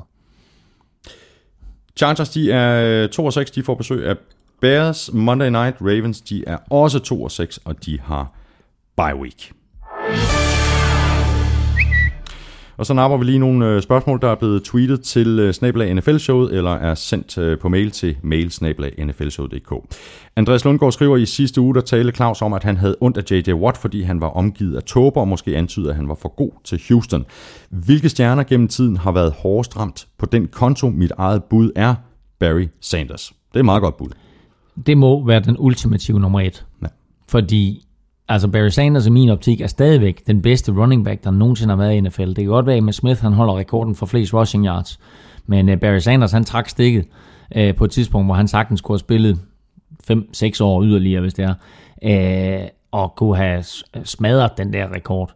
Uh, eller sat den, fordi Emmitt Smith kom selvfølgelig til uh, siden. Men altså, her taler vi om en spiller, der har spillet 11 år i NFL, og som var... Alle elskede ham. Altså, du havde at spille mod ham øh, som, som forsvarsspiller. Men altså, om du var Lions-fan, eller du var fan af et hvilket som helst andet hold, du elskede, når der var highlights med Barry Sanders. Og ved man ikke, hvem Barry Sanders er, er man så ung, så man sidder det her, eller har man ikke haft muligheden for at følge NFL tidligt, så gå lige ind og google Barry Sanders. Og så bare se de highlight-videoer, der ligger ja. på YouTube med ham. Fordi han er bare helt igennem spektakulær. Og jeg, jeg kan stadigvæk tænke tilbage på det der, ikke? Barry, Barry. Og bare, altså, de, den måde, han pisser. Altså, nu spiller han jo i division med, dengang der hed det jo, øh, der hed det jo NFC Central. Og der var det jo Vikings og Bears og Packers, som det også er nu, ikke? Og så Tampa Bay Buccaneers. Og de fire hold, de fik ikke tæv af Lions, de fik tæv af Barry Sanders. Ja, hvis, de, Han, hvis de fik tæv af dem. Ja, det, det var så ikke så tit, det skete, ikke? Men altså, øh, når, når, når Barry han foldede sig ud, så, så var han uhemmet. Men problemet var bare, at han var aldrig opgivet, omgivet af særlig gode quarterbacks, han var ikke omgivet af særlig gode forsvar. Lions, de tabte et hav kampe, og de, jeg mener faktisk, jeg tror faktisk i de 11 år, der var de kun i slutspillet én gang. Mm. Og så til sidst, så blev det for meget for ham. Han var angiveligt på ferie i London. Og så sagde han, det er det. Nu stopper jeg. Ja. Og så ringede han hjem og sagde, jeg kommer sgu ikke i træningslejren. Og så var det slut på Barry Sanders. Ja, og kæmpe, kæmpe, kæmpe chok i Detroit. Så altså, han er da, han er da den ubetingede nummer et. Jeg vil gerne nævne en anden en, som, øh, som du nok bliver overrasket over, at jeg nævner. Mm-hmm. Kom. Steve Young. Hvad? Hvorfor det? Fordi han spillede jo i Tampa Bay Buccaneers. Nå, ja, ja. Og så kom han til 49ers. Ja, ja. Men altså i, i Buccaneers, ikke? Altså, der var han i, i de dårlige år, ikke? I de mørke år i boxing. Ja. Øhm, og så blev han hentet til 49ers og blev jo den første backup quarterback, der fik en million dollars. Ikke? Altså prøv at tænke på det, ikke? De havde, og det var, det var vildt dengang, ikke? Fordi der var quarterback, ikke? Du ved, altså backup, backup quarterback, det var bare sådan en afterthought, ikke? Men Steve Young kom ind og fik en million dollars som backup quarterback, og kom jo så ind og overtog selvfølgelig for Montana og vandt mm, mm. Uh, Super Bowl, så satte jo en Super Bowl rekord med seks kastede touchdowns. Nu kaldte talte William Drew Brees' syv kastede touchdowns. Rekorden i Super Bowl er seks kastede touchdowns af, af Steve Young i uh, Super Bowl 29 imod San Diego Chargers. Så det er en meget god paratviden her. Så fik, så fik du lige den med, ikke? øhm, Hvad med Calvin Johnson? Det er også et godt bud. Øh, men de har trods alt været rimelig gode, Lions. De har været i slutspillet og så videre, ikke? Men altså, jo. Ja, de har lige haft et par år, ikke? Jo. Men nej, ved du hvad jeg hellere nævne? Alle stjerner i Cardinals. Jamen altså, bror, altså de, de, de senere Nej, år... de var der i Super Bowl. Ja, ja, men det er de senere år. Men altså før den Super Bowl, de var i der, ikke? Ja. Øh, som de tabte til Steelers. Altså før det har Cardinals jo bare været sådan en eller anden hold ude i ørkenen, ikke? Øh, de havde en, for eksempel, altså nu taler vi primært offensive spillere her, men de havde jo måske ligaens bedste safety i Adrian Wilson, ikke? som ikke engang kom i Pro Bowl, fordi han spillede rundt der, ja, ja. altså løb rundt og legede ude i ørkenen, ikke? Altså. Men han var jo bare, altså han var et monster. Og, han, og folk de glemte ham, fordi han spillede for Cardinals. Ja. Så det er, kan jeg forestille mig, pisse irriterende at være den der superstjerne og vide, når altså den måde NFL er skruet sammen på, der skal jeg spille herude, det kan godt være, at jeg tjener gode penge, men altså, det er mit lod. Aldrig komme i playoffs, det er mit lod aldrig vinde Super Bowl, det er mit lod aldrig at få den der oplevelse der. Mm. Så øh, der er et spørgsmål lidt i samme boldgade. Det er Carsten Madsen, der spørger, om øh, Joe Hayden nogensinde kommer til at spille for et bedre hold end Browns. Øh, Carsten Madsen, han synes, han fortjener bedre som en af de bedste cornerbacks i ligaen. Altså, vi kunne godt have nævnt Joe Hayden jo i den ja, samtale ja, lige før, ikke? fordi ja. Joe Hayden i mine øjne også er, øh, er en af de bedste cornerbacks, og han er også en af de der spillere der, som bliver lidt glemt, fordi han spiller for Cleveland Browns mandskab, som bare taber og taber og taber. Øh, men hold op, hvor Joe Hayden bare er en fantastisk spiller. Øh, altså, øh, og man, vi taler om Daryl Reeves og nu Josh Normans på alle labor hos Carolina og, og flere andre cornerbacks, øh, men altså øh, Joe Hayden, altså jeg vil påstå, at altså, hvis ikke den bedste, så er han i top 3 i NFL. Mm, mm. Kasper Finn Olsen spørger, hvad Giants øh, gør forkert på defense. Det eksisterer jo ikke, skriver han. Jeg ved godt, de har mange skader, but still. Jamen altså, og jeg nævnte, nu nævnte vi det tidligere med, med Steve Spagnuolo, der kom ind som, som ny øh, defensiv koordinator. Han har været i Giants før. Første gang han var i Giants, der tog det ham også tid at få det her hold til at fungere. Men der tog det ham altså ikke ret meget mere end to store nederlag, og så var det ligesom om, så skete der noget, og så fik de, så fik de styr på det. Nu er vi altså øh, ved at nå halvvejs målet i, i NFL, og øh, Giants har spillet otte kampe, det vil sige, de har præcis spillet halvdelen af deres kampe. Og der er nogle kampe, hvor de ser rigtig, rigtig gode ud på forsvaret. Og så er der en kamp som i søndags imod Saints, hvor der bliver scoret øh, 52 point imod dem, syv kastede touchdowns, og så dummer de sig til sidst med det der øh, punt og, og, og øh, straf og så videre. Det, det har ikke noget med forsvaret at gøre. Men 49 point. Og så kan man sige, okay, det var Drew Brees, og det er Drew Brees, når han er bedst. Der er ikke mange, der kan stille noget op over for det. Men alligevel, der manglede pass rush, og der manglede opdækning. Og øh, de to ting hænger ofte sammen. Øh, så Steve Spagnuolo har en stor opgave foran sig. Øh, nu får han JPP tilbage. Der skal lægges pres på modstanders quarterbacks. Jeg synes, kommunikationen, som jeg umiddelbart vurderer den, ser ud til at være rigtig god. Øh, men jeg tror, de mangler talent. Mm. Jeg tror simpelthen, at de skal forbedre deres talentniveau på det forsvar. Nikolaj Andersen spørger, om det er fair at blive ved med at tale ned om Peyton Manning. Øh, Jeg ved ikke, om det er en direkte hensynning til os, men vi har da sådan været en lille bit smule kritiske, mm. Claus, mm. tidligere på sæsonen. Øh, fordi han ikke leverer på det niveau, han gjorde, da han var på, på toppen af karrieren, når han skaber de resultater, mm. han gør. Og det er vel et helt fair spørgsmål, i særdeleshed efter øh, sidste weekends øh, overbevisende indsats og sejr over Packers. Det er det helt sikkert. Øh, jeg synes, der er nogle ting fra den kamp, man skal hive frem. Et, da Seahawks besejrede Broncos i Super Bowl for to år siden, der gav de hele NFL opskriften på at slå Broncos og slå Peyton Manning. Og det var, tag alle de korte ruter væk. Tving Peyton Manning til at slå dig dybt. Af urensagelige årsager gjorde Packers ikke det i søndags. Peyton han kunne stå, og så kunne han vælge alle de der små korte ruter. Øh, og det kan godt være, der kun er fire yards til det, men hvis du gør det tre gange, så har du et første down. Mm. Øhm, og når de så endelig gjorde det, så skete der jo det, som Peyton ikke har været i stand til i halvandet år. Det var så ramt han de dybe ruter. Så begyndte han pludselig, du ved, at være præcis med sin utrolig grimme bold. Ikke? Det skal, det skal han have, det er en rigtig grim bold. Det er, det er, det er NFL's grimmeste bold. Af de 32 startende quarterbacks, der er der fandme den grimmeste bold overhovedet ikke. Altså, det, ligner, det ligner en vingeskudt karklud. Øh, men så begyndte han faktisk at ramme det der. Øh, og der, øh, der må man så tage hatten af for Peyton og så sige, i en kamp mellem to mandskaber, der begge to var 6-0, i øvrigt blot fjerde gang i NFL's historie, det sker, der var han den bedre af de to quarterbacks. Han havde, så det var også en kamp med to gode forsvar. Vi så bare ikke, at Packers de havde et godt forsvar. Det havde Broncos til gengæld. Men, øh, men så nej, vi kan ikke tillade os længere at tale ned om Peyton Manning. Og der er en rigtig, rigtig, rigtig sjov kommentar, eller interessant kommentar, som han kom med på pressemødet efterfølgende. Og det er, at han sagde, øh, og han refererede til øh, et citat, så han svinede ikke selv som sådan pressen, men brugte et citat til at svine pressen, hvor han nævnte en, en tidligere træner, som havde sagt til pressen, You don't understand, you can't understand, And you never will. and you never will. Dermed sagt, I aner ikke, hvordan et fodboldhold fungerer. I kan sidde udefra, I kan vurdere, I kan skrive det, I vil, I kan rapportere, og I kan svine mig til, men I aner ikke, hvordan et fodboldhold fungerer inden- indvendigt. Det er også rigtigt. Det er da fuldstændig rigtigt. Ja. Og han beviste bare Peyton Manning, at det kan godt være, at han ikke har set super skarp ud i de seks første kampe. Men da Packers kom på besøg, og der var behov for, at han mm, mm. steppede op, så var det ikke kun forsvar, der vandt den kamp.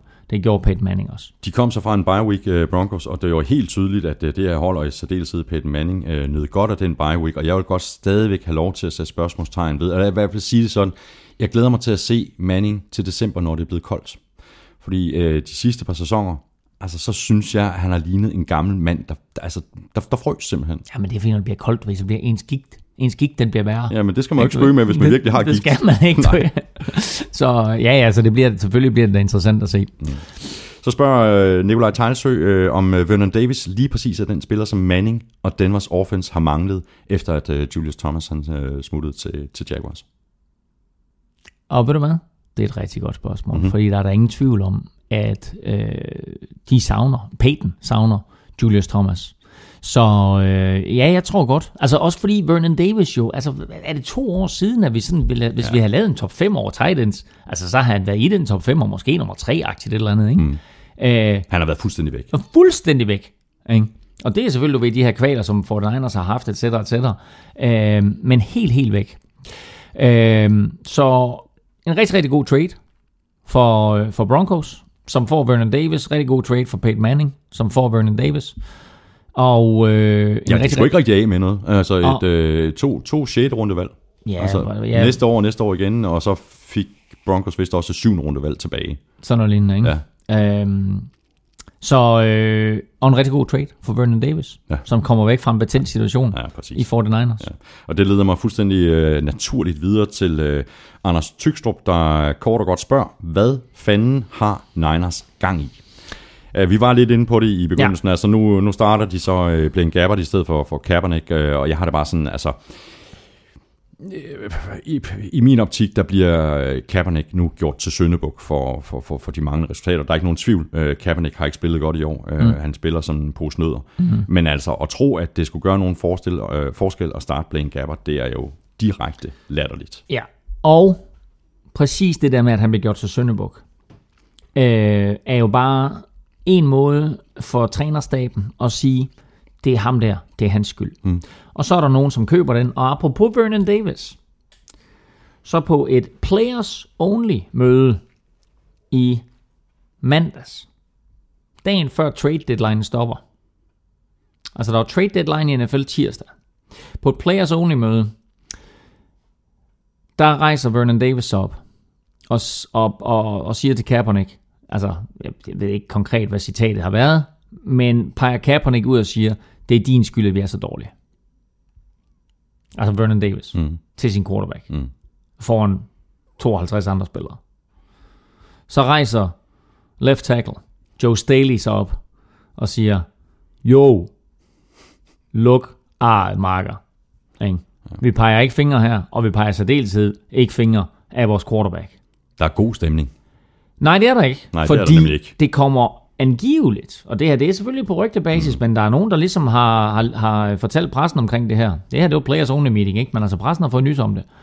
Det kommer angiveligt til en eller anden form for ikke blot verbal sammenstød, men også fysisk sammenstød mellem Joe Staley og Vernon Davis. Ja. Og øh, så går de fra det der møde der, ikke? Og øh, alt er i harmoni, og Vernon Davis siger, "Jamen, jeg har ikke noget problem med Kaepernick, bla bla bla. Men det bliver alligevel altså, givet til pressen, ikke? Pressen får nogle informationer, pressen skriver om det, og det her, det er jo øh, en, hvis der nogensinde skulle skrives en bog, der hedder, øh, hvordan bliver jeg traded øh, for dummies, Ja. ikke? så er det præcis det her, Vernon Davis han Men- har gjort. men- Men, men- men, men hør nu efter, fordi her er, po- her er pointen. Vernon Davis vil væk. Ja, ja. Ikke? Så den der situation opstår. Han fortæller det til sin agent. Prøv lige at høre, du skal lige fortælle, hvad der skete på det møde der. Ikke? Fordi så sker der det, at så er der andre klubber, der inden tirsdag ringer til Fort Niners og siger, vi har hørt, I har noget ballade med Vernon Davis, vil I af med ham? ja. Og Vernon Davis har ville væk i i hvert fald et år. Præcis. Så, så det her, det var en lille genialitet af Vernon Davis og hans agent. Og det, er selvfølgelig, det står selvfølgelig helt for min egen regning, det her. Mm. Men altså det her, det var en måde at få, få fortalt resten af de 31 andre klubber, ikke? at øh, her er der en spiller, som I kan få billigt, som lige har sat sig selv ja. øh, øh, helt ud på kanten, skabt problemer med quarterbacken, skabt problemer med alle de andre holdkammerater, ikke? altså isoleret sig selv i omklædningsrummet, mm, mm. Øh, og i det hele taget ikke vil være her. Hvad du- sker der? Det hold, der mangler en tight end allermest. Ja. Det hold, som, og, og, ja, og det venter vi lige med at snakke om, til vi kommer til Broncos og Packers, fordi jeg tror, det her det er Peytons sidste sæson. Men det hold, som kunne nyde rigtig, rigtig godt af en tight end, de ringer til 49ers, og dagen efter, der er Vernon Davis væk. Se, det var smart. Det var nemlig rigtig smart. Og nu snakker du om en, en bog, man kunne, man kunne skrive øh, om, hvordan man øh, kan, kan blive traded. Man kunne også skrive en anden bog, og det er om, man, hvordan man som øh, GM og som ejer ødelægger en klub. Og det er det, det som øh, GM Trent Borky og Jet York, de meget målbevidst er, er, er i gang med. Øh, jeg forstår slet ikke, øh, hvad det er, de er i gang i. Altså øh, Jared Hayne, øh, den australske rugby-spiller, ikke? Øh, som nærmest var den eneste positive historie mm. øh, fra San Francisco. Han blev releaset øh, tidligere på ugen, og så bliver han så, øh, eller øh, sidste uge, og så bliver han så øh, ansat igen, øh, efter at øh, Reggie Bush han, han går ud mod en skade. Mm. Ikke? Men det virker jo simpelthen som om, at, at, øh, at ledelsen ikke har forstået, at det var, Jared Hayne var nærmest den, det eneste som 49ers fans, de havde tilbage i år.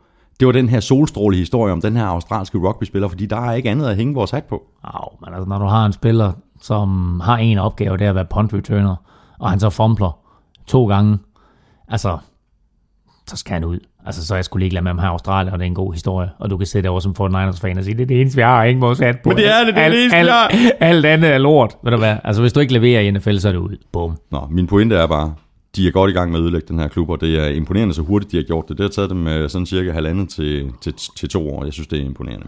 Det var det. Hvis du også har øh, spørgsmål, så kan du stille dem på øh, mail snablag nflshowet.dk eller på øh, Twitter på snablag nflshowet.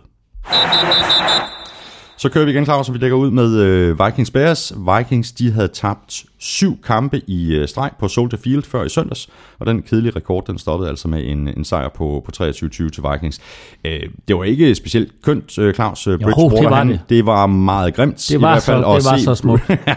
Bridgewater, han, han kan kaste på hælen, ikke? Han kan kaste på hælen. Prøv at høre. Han sluttede af med at køre to øh, gode angrebsserier øh, inden for de, de, de, de sidste øh, par minutter, ikke?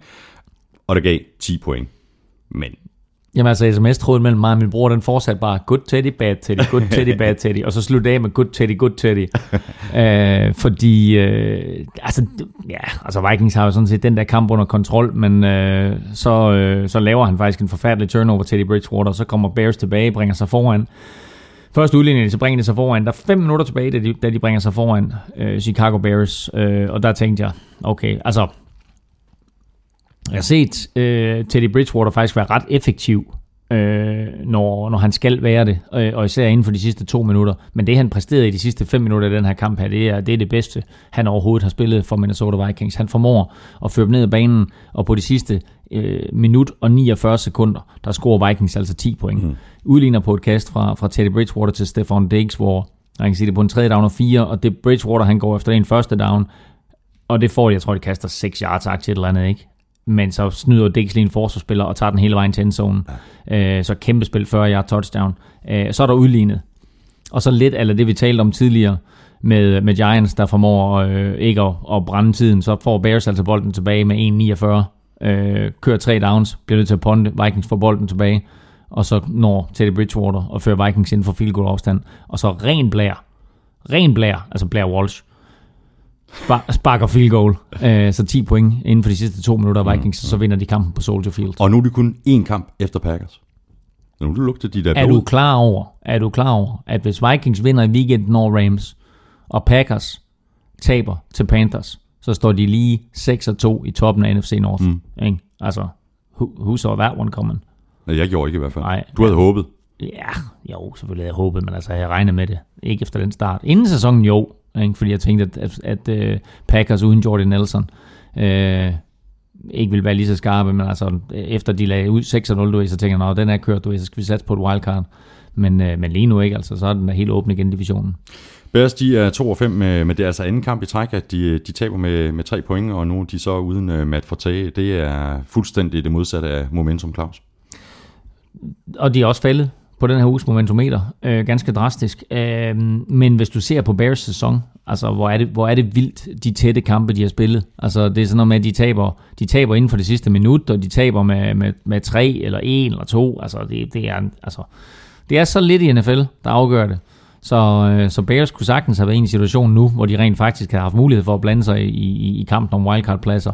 Nu her, ikke, der ser det ud som om, at, at de stille og roligt skal, øh, øh, lad, lad den her øh, sæson gå i glemmebogen, og så bare begynde at kigge fremad. Og det er en lidt, øh, det er lidt en skam øh, i, i en sæson, hvor, hvor øh, Jay Cutler faktisk har spillet godt. Lad nu være med det der. Du er tosset med Jay Cutler, Nej, det er jeg ikke. men han har spillet godt. Han har spillet godt, og han har spillet, altså jeg er nødt til at rose ham, øh, altså jeg er ikke meget for at rose Jake Cutler, men, øh, men altså jeg må sige, at han er da et af lyspunkterne på det her Bears-mandskab, og, og den måde han, han, han fandt uh, Alshon Jeffrey i endzone mod Vikings var også bare et vidunderligt kast, og et vidunderligt catch i øvrigt også Alshon Jeffrey. Bears, de er øh, som sagt 2 og 5, og de spiller hjemme mod øh, Chargers Monday Night. Vikings, de er 5 og 2, og de får besøg af Rams. Så har vi Buccaneers, der slog Falcons med 23-20 efter overtime. Det er godt kaldt af dig, Claus. Ja, ikke? Jo, ikke det der med overtime, men øh, med at øh, Buccaneers de slog Falcons, det ja. Ved jeg ikke, øh, hvor du fik fra, men øh, det var godt set. Øh, Falcons de dominerede første halvleg, men de lavede så en masse øh, uprovokerede fejl. Øh, de var nede med, hvad var det, 13-3 ved, ved pausen. Øh, ja, yeah. hvad skal man sige? Altså, øh, Matt Ryan, han, han kastede en, en dyr interception, men spillede måske ellers den, den, den bedste kamp i år. Øh, ja, men øh, altså, de kommer bagud faktisk 20-3, de er bagud med 17 point, og når så faktisk at komme tilbage og, og få udlignet og få kampen i overtime.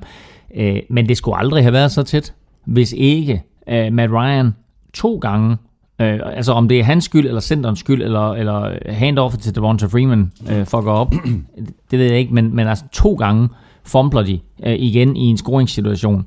Øh, og det har altså været det, der har øh, pladet dem lidt her de sidste par uger, øh, de sidste fire uger. Jeg tror, de, de startede de fire første uger med at have 0 turnovers og vandt alle fire kampe, og så de sidste fire kampe, der har de haft 12 turnovers og øh, har så på en eller anden måde øh, formået at vinde to af de kampe, så altså, de er 6 og 2 nu, men altså de skal score ned på de der turnovers, og mange af de der turnovers, altså de der to der, øh, hvor der er en eller anden form for, for fejl i, i snappet øh, eller i handoffet til Devonta Freeman. Det er tåbelige fejl. Det er ikke sådan, at du mm. bliver ramt. Ikke? Altså, det er ikke sådan, at bolden bliver slået fri af, af en forsvarsspiller. Det er simpelthen teknisk fejl af dig selv, noget som kan trænes væk. Ja, de outgainer jo fuldstændig. Altså Falcons total yards 496, Box total yards 290. Altså, den, altså sådan en kamp bør Falcons jo vinde.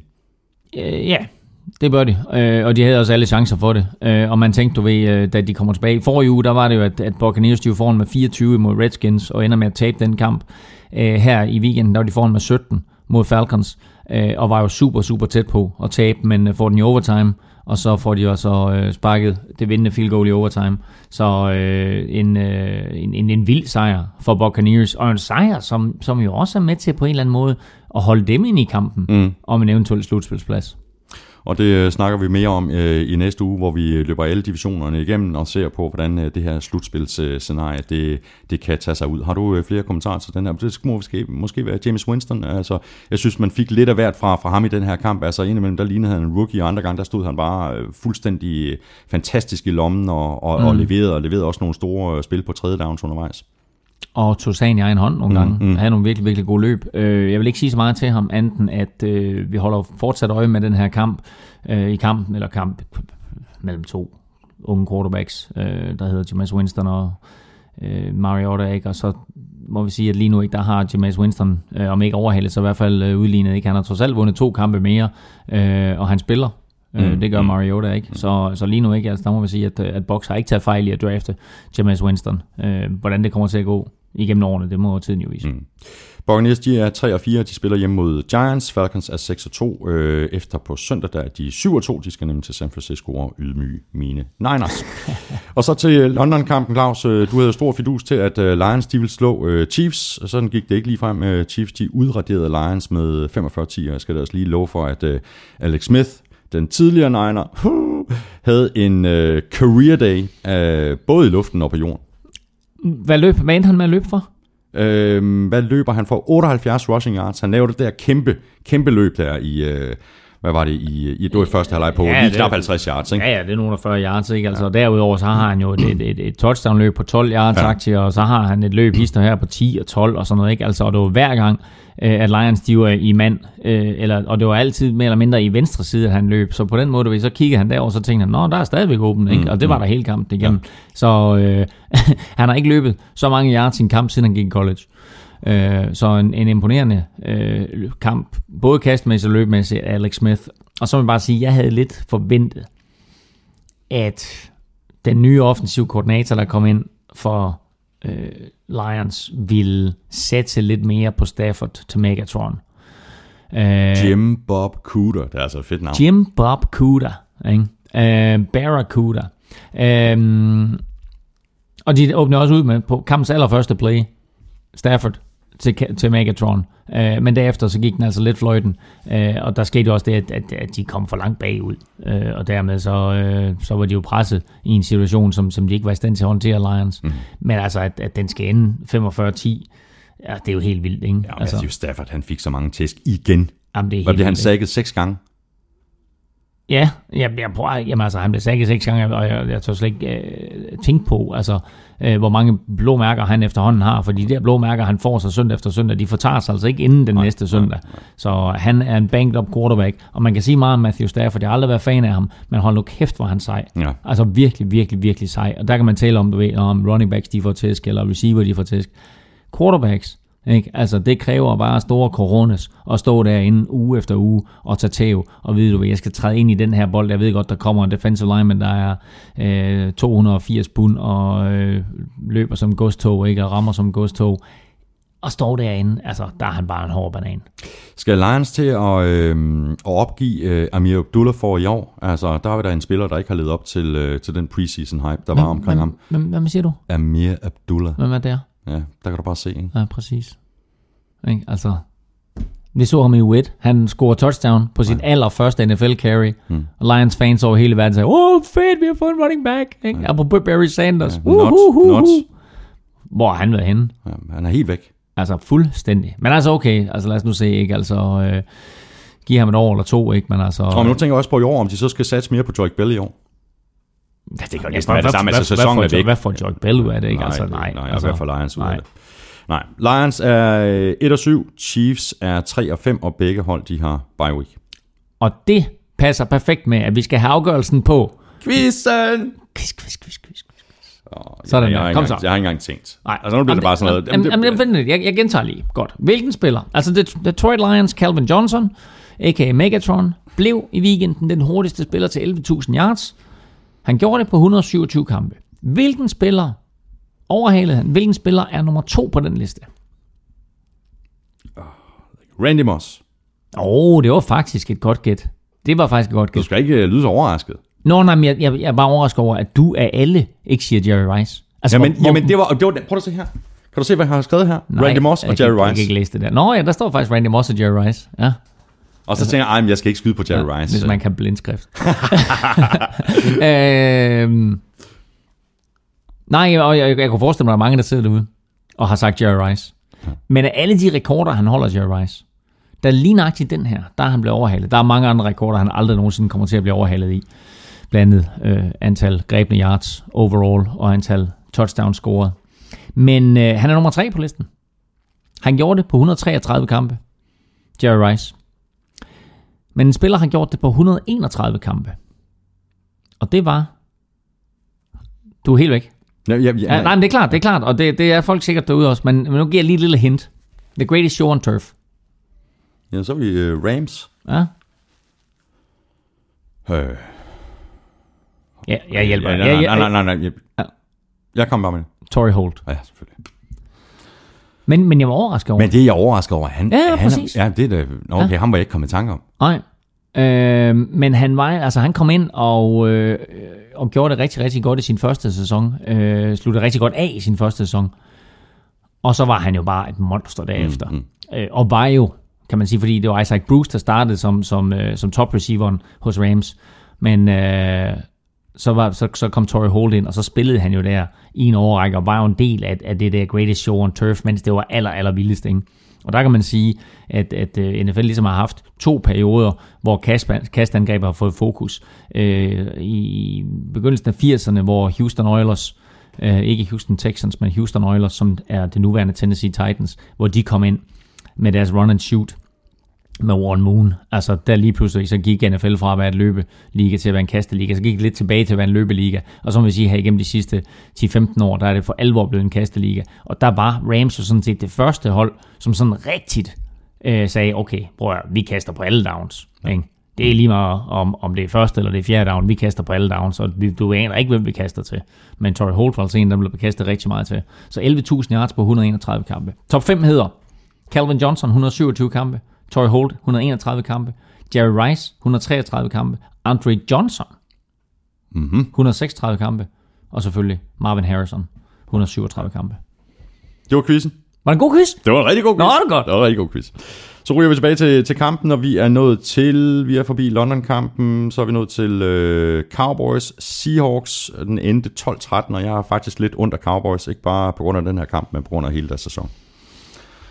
Og på grund af de her, altså, uden Tony Romo, og nu er Des så tilbage, og han skal nok lige have nogle, nogle kampe til at, at komme tilbage, og, og hvornår kommer Romo tilbage? Han kommer ikke tilbage i den her uge, men måske i næste uge. Mm. Øh, og får ham nu tilbage, fordi de er 0-5 uden ham. Ja. Og så er det lige meget, om det hedder Plan, B, Brandon, eller det hedder Plan C, Castle. De er, altså, de mangler i den grad en quarterback. Nu er Des Bryant kommet tilbage. Øh, han havde ikke nogen stor kamp øh, imod Seahawks. Men øh, hvis først Romo kan komme tilbage, så har du altså øh, Des Bryant, Romo, og så må vi sige en, en, en nyfunden running back stjerne. Altså, ny er han jo ikke, men altså i hvert fald i Cowboys angreb er han ny, Ja, ja, ja. Darren McFadden. Ikke? Ja, Øh, og så må man sige, altså forsvaret, Øh, spillede jo en af sine bedste kampe overhovedet, ikke? Altså et forsvar, som, som ellers er blevet hånet lidt i den her sæson, ikke? Altså, Og Greg Hardy, de spil, han laver. Altså, nu, nu talte vi jo... Jamen, ja, ja, Ja, ja, ja, ja, jeg, præcis. jeg kan rigtig godt lide Greg Hardy på, Som på, en, spiller. ja, på en fodboldbane. Mm, og det var Udenfor, præcis- der er han så også, ikke? Jamen, det var det, vi talte om sidste uge. Ja. Ja. At han er så god en fodboldspiller, du Ja, ja, kan ikke fyre ham. han. Ikke? Og det spil, han laver der, ikke? Altså tipper bolden til sig selv ja, og returnerer den øh, ned til, hvad var det, 7 eller en aktie eller andet. Altså, det var, det var et kanonspil af, af ham, ikke? Men de spillede rigtig godt Cowboys forsvar. Så, så altså, på den måde, ikke? De holder, de holder Seahawks til, til 6 point i... Nej, til, til, 9, nej, til 10 point, undskyld. De holder dem til 10 point i 59 minutter. Ikke? Og så laver Russell Wilson det fuldstændig vanvittigt drive til sidst. Ja. Øhm, og, og vinder kampen 13-12. Øh, men de spillede rigtig godt. Så hvis de kan få Romo tilbage, inden løbet er kørt, og det er det jo ikke i NFC Nej, East. nej, altså, øh, divisionen føres lige nu med 4-4 af Giants, ikke? og Cowboys er trods alt øh, 2-5 eller 2-6, 2-5 er de. Øhm, så, så divisionen er ikke kørt. Øh, og det, det, den situation kunne de sagtens have været i. Ikke? De er 0-5 uden, uden Romo. Nu skal de have Romo tilbage, og så skal de holde fast i de der gode takter på forsvaret, mm. og så er der altså stadigvæk en teoretisk chance for, at, øh, at de kan komme i slutspillet. Det er der, og øh, lad os lige tale lidt om øh, Seahawks. Jeg er ikke specielt imponeret over dem. Øh, altså, de dominerer i hvert fald ikke sådan, som de har gjort de seneste øh, par år, og de, altså, de kunne akkurat lige så godt have tabt den her kamp. Ja, men øh, jeg tænker nogle gange tilbage på, på, på og man kan sammenligne mange hold med det Ravens mandskab, øh, der vandt Super Bowl 35, ikke? fordi de havde fem kampe i træk. Prøv at høre, det er en vild statistik der. Det er fem kampe i træk, hvor deres angreb ikke scorede touchdown. De vandt tre af dem. Ja. Ikke? Ja, på grund af defense. på en defense. Ja, ja. Fem kampe i træk, forestil dig det. Et Super Bowl-mandskab, et Super Bowl-vinder, der fem kampe i grundspillet, ikke scorer touchdown, og de vinder alligevel Super Bowl. Mm. Øhm, det her Seahawks forsvar, nu har vi lige talt om, at NFL er blevet en kasteliga, ikke? og vi nævner det uge efter uge. Det her Seahawks forsvar, de holder for anden uge i træk modstanders quarterback til under 100 yards passing. Det er sådan en vild statistik, ikke? Øh, og så må vi bare sige, at når, når, når det er tæt, så har Seahawks i Russell Wilson en quarterback, der har så meget selvtillid i at køre en, øh, et two-minute drive af, eller i det her tilfælde, skal vi kalde det et six-minute drive, fordi ja det, er jo, det, er jo, det er jo lidt sindssygt, ikke? at der er syv minutter tilbage af kampen, da Seahawks får bolden. De bagud 12-10. Der er syv minutter tilbage af kampen. Så bruger han små 6 minutter på drive. Det længste drive, han har kørt af mere eller mindre i sin karriere, Russell Wilson. 17 plays, 6 minutter, 77 yards, mener jeg det var. 79 yards var det. Og så ender de med at sparke til Steven Hauska field goal, der gør det til 13-12. Ja. Ja. Men de giver altså kun Cowboys 1-0-9 tilbage øh, at arbejde med, og så kommer det her forsvar jo, og så vinder kampen for dem. Men det er bare vildt, ikke? Du ved, vi, vi taler om, nogle gange om, så taler man om 2-minute offense, det er, hvis det skal gå rigtig stærkt. Og så taler du nogle gange om 4-minute offense, eller 5-minute offense, hvis du skal brænde noget tid af, Ja, ja, præcis. så modstanderen ikke får Ja. øh, bolden tilbage. Og det 5-minute til 6-minute offense, de kører her, det er ikke bare at brænde tid af, det er at brænde tid af, få en scoring, bringe sig foran, og ikke være i stand til at tabe. Ja, ja, Ja, det er helt genialt. Ja. Og så tillod øh, O-line faktisk øh, ikke et sack af Russell Wilson i den her kamp. Jeg mener, det er den første kamp i år, hvor, hvor, hvor Russell Wilson ja. ikke er blevet sacket. Og lige, lige for at runde ham af, ikke? det var hans 16. game-winning drive. Ja. Ikke? Flest af alle, siden han kom ind i ligaen. Og Seahawks, de er 4 og 4, og de har bye week. Cowboys, de er 2 og 5, og de får besøg af Eagles, og det er et super vigtigt opgør. Og så øh, hopper vi videre til øh, Raiders Jets. Raiders de vandt med øh, 34-20. Dermed der har øh, Raiders for første gang siden 2011 flere sejre end nederlag efter syv kampe. Og det er fortjent, Claus. Øh, Raiders de har, øh, de har gang i noget øh, rigtig godt, især på angrebet. Det har de. De har en øh, ung quarterback, der hedder Derek Carr, som Øh jo nok må sige, så hvis vi kigger tilbage på sidste år, og de quarterbacks, der kom ind i ligaen, inklusive Vikings, Teddy Bridgewater, så er der nok ikke nogen quarterback, som har gjort det bedre end Derek Carr, og som lige nu viser så meget potentiale, som Derek Carr gør. Han er omgivet øh, af nogle virkelig, virkelig dygtige spillere. Øh, altså ACDC-kombinationen har vi talt om, men også Michael Crabtree har gjort det godt. spiller helt fantastisk. Han Ja. havde også godt, at jeg kom væk fra, fra 49ers. Uden tvivl. Øhm, og øh, ligesom CJ2K jo har udtalt, at øh, jeg troede, min karriere var forbi, mm. så øh, har Michael Crabtree ikke selv sagt, at han synes, hans, hans karriere var forbi, men, eller troede, at hans karriere var forbi, men man, man sagt øh, sådan lidt mere, altså, tror nok, jeg har bevist over for en masse mennesker nu, at øh, jeg havde lidt mere i tanken, end man skulle have troet. Øh, så han har nyt godt af at komme derop. Latavius Murray, running backen, gør det godt. Deres forsvar gør det godt. Øh, og vi skal lige være opmærksom på, at nok så spiller de mod et Jets-mandskab, som, er, som får Ryan Fitzpatrick skadet og nødt til at sætte Geno Smith ind. Men det er altså Jets forsvar, som vi har rost til skyerne hele sæsonen. Exactly. Derek Carr kaster for over 300 yards. Latavius Murray løber for over 100 yards. Michael Crabtree griber bolde for over 100 yards. De kørte dem over. Raiders kørte Jets over. Fuldstændig. Og Raiders O-line. Hvad er Carr blevet sækket en gang i år, to gange i år? Ja, ja, altså hele sæsonen, ikke? Indtil nu. Jamen det, altså prøv at høre, men, men altså, de gør det godt, og Jack Del Rio, ikke, som jo bare har den her aura omkring sig, ikke? tidligere NFL-linebacker for, for, for Cowboys og Vikings, øhm, har jo bare en eller anden form for at høre, han står, han står i en sort læderjakke på sidelinjen, ikke? Altså ikke en Bill Belichick hoodie, eller et jakkesæt, eller en eller anden sweater som de andre, han står i en sort Ja, det er også så Raiders-agtigt, ikke? Det er præcis Raiders sagt, ikke? Du ved, det passer så godt, ikke? Du ved, men altså, de har gang i noget rigtig, rigtig godt, ikke? Og så den gamle mand, Charles Woodson. Mm. Øh, jeg kunne lave en quiz mere. Hvem fører NFL interceptions? Jamen, det gør Charles Woodson. Præcis. Ja. Ikke? Altså med fem. Charles Woodson. Ja. Ikke? Han er i øvrigt op på 65 i karrieren nu, og dermed på en del femteplads. Ja. Så stille og roligt, så bevæger han sig op i, i hierarkiet der. Øh, ganske enkelt øh, imponerende. Og en anden, der gør det godt bag den her øh, fantastiske O-line, det er jo Latavius Murray. Mm. Øhm, altså, mod det her Jets forsvar, ikke? Altså, 20 løb, 113 yards. Mm. Altså, det havde jeg ikke forventet. Jamen, jeg havde slet ikke forventet at se de offensive statistikker. Øh, og jeg synes, at, og igen talte vi lidt om tidligere, at der, når man kigger tilbage på en sæson, så, så tænker man, okay, den kamp kunne godt have vundet, den kamp kunne godt have vundet. Altså, Raiders, de tre kampe, de har tabt, har været ganske, ganske knepen. Øh, og det ville selvfølgelig have været overraskende, hvis de havde været 7-0, men de kunne sagtens have vundet en eller to, og måske endda alle tre af de, af de, af de opgør der. Ikke? Så øh, det her, det er et godt Raiders-mandskab, som man på ingen måde skal nu der. Og hvis sæsonen sluttede nu, så var de i slutspillet. Ja.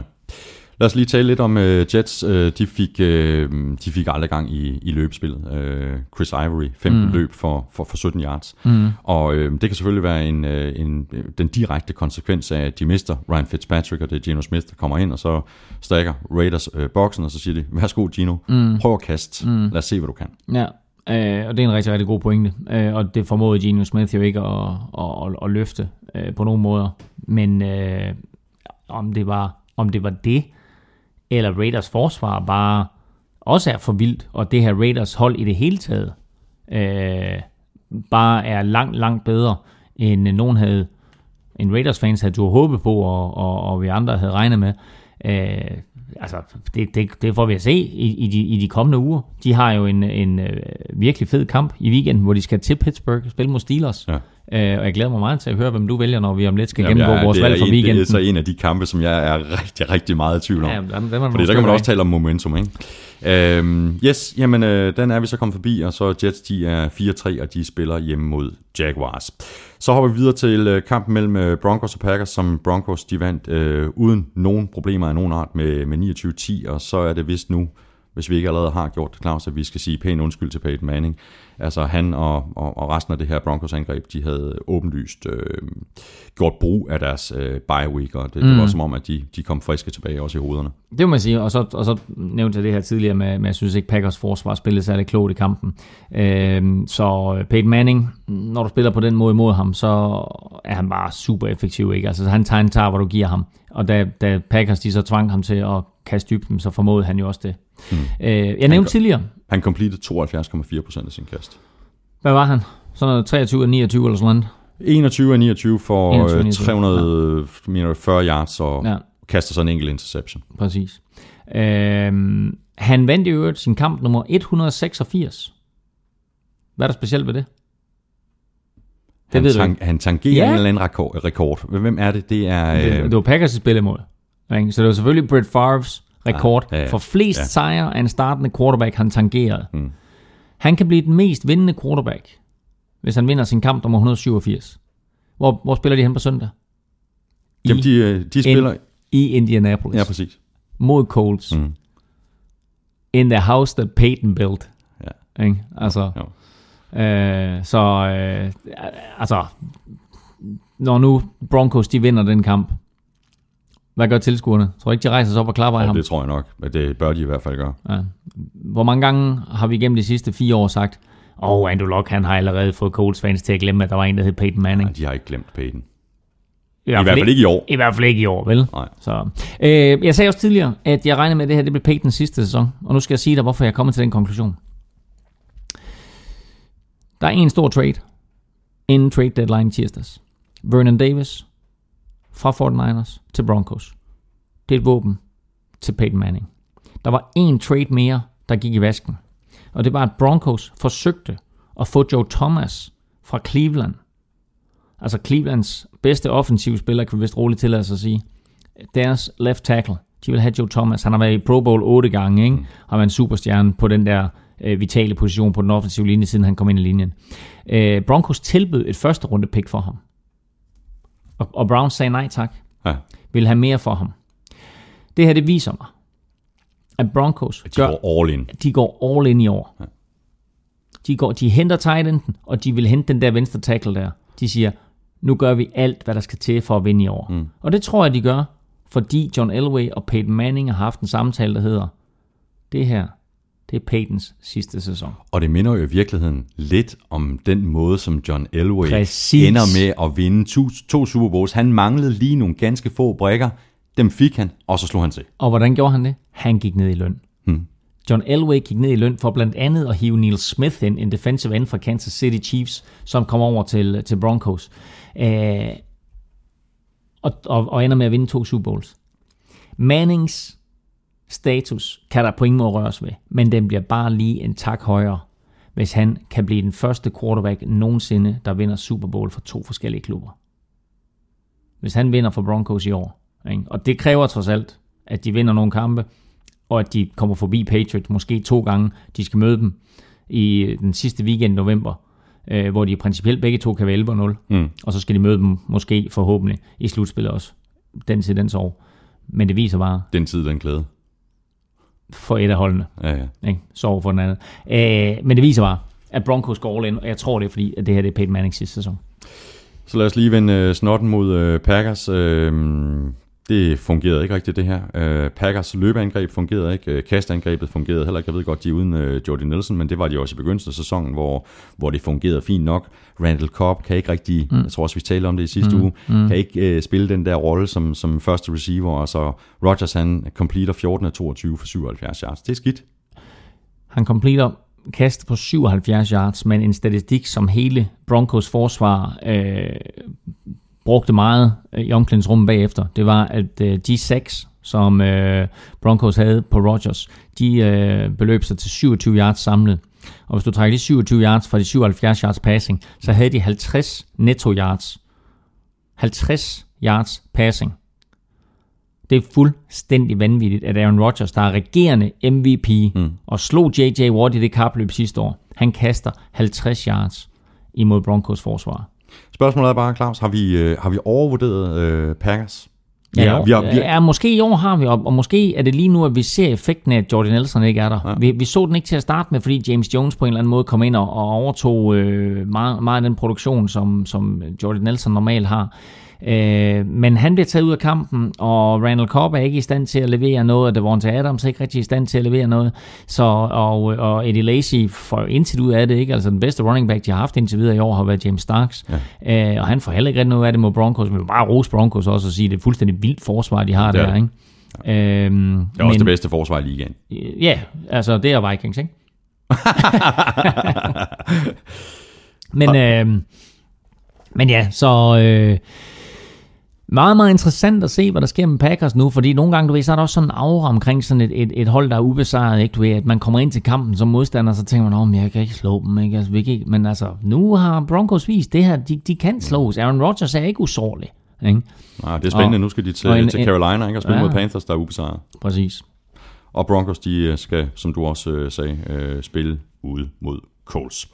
Så har vi øh, Monday Night-kampen, og de øh, to hold, som jeg lige nævnte, det var lige præcis dem, vi mangler, nemlig Panthers og Colts. De øh, lukkede og slukkede for øh, u 8 med Monday Night-kampen, der endte med at blive øh, mega spændende, selvom øh, Panthers jo havde øh, Colts nede i øh, sækken. Panthers, mm. de førte stort. Men som du siger, Claus, en fodboldkamp, den varer fire quarters. Jeg tror, jeg sagde 60 minutter, gjorde jeg ikke? Øh, ja, det gør den. Og, øh, og jeg vil lige sige, med, med de her nye ekstra, point på, ekstra point regler, øh, Fik jeg sagt, den endte 29-26 efter overtime? jeg ved Det ikke, tror jeg, nej, det, det tror jeg faktisk. 29-6 jeg efter Ja, overtime. Ja. Øhm, og den skulle aldrig have været i overtime, jo. Nej, det skulle den ikke. Fordi øh, Graham Gano, han brænder et ekstra point. Og havde, øh, havde han ikke brændt et ekstra point, så havde Colts ikke været i stand til at udligne med et field goal. Hmm. Nu udligner de med et field goal til sidst. Øh, og så går kampen i overtime. Og så, øh, så ender det jo faktisk med, at begge mandskaber sparker et field goal. Og dermed så går overtime jo videre. Og så sparker Graham Gano endnu et field goal. Så han slutter jo af på helt fantastisk vis med to field goals øh, i overtime og bliver helten. Selvom han jo egentlig Ja, var skurken. Kunne, ja, han kunne være blevet den helt store skurk. Det kunne han.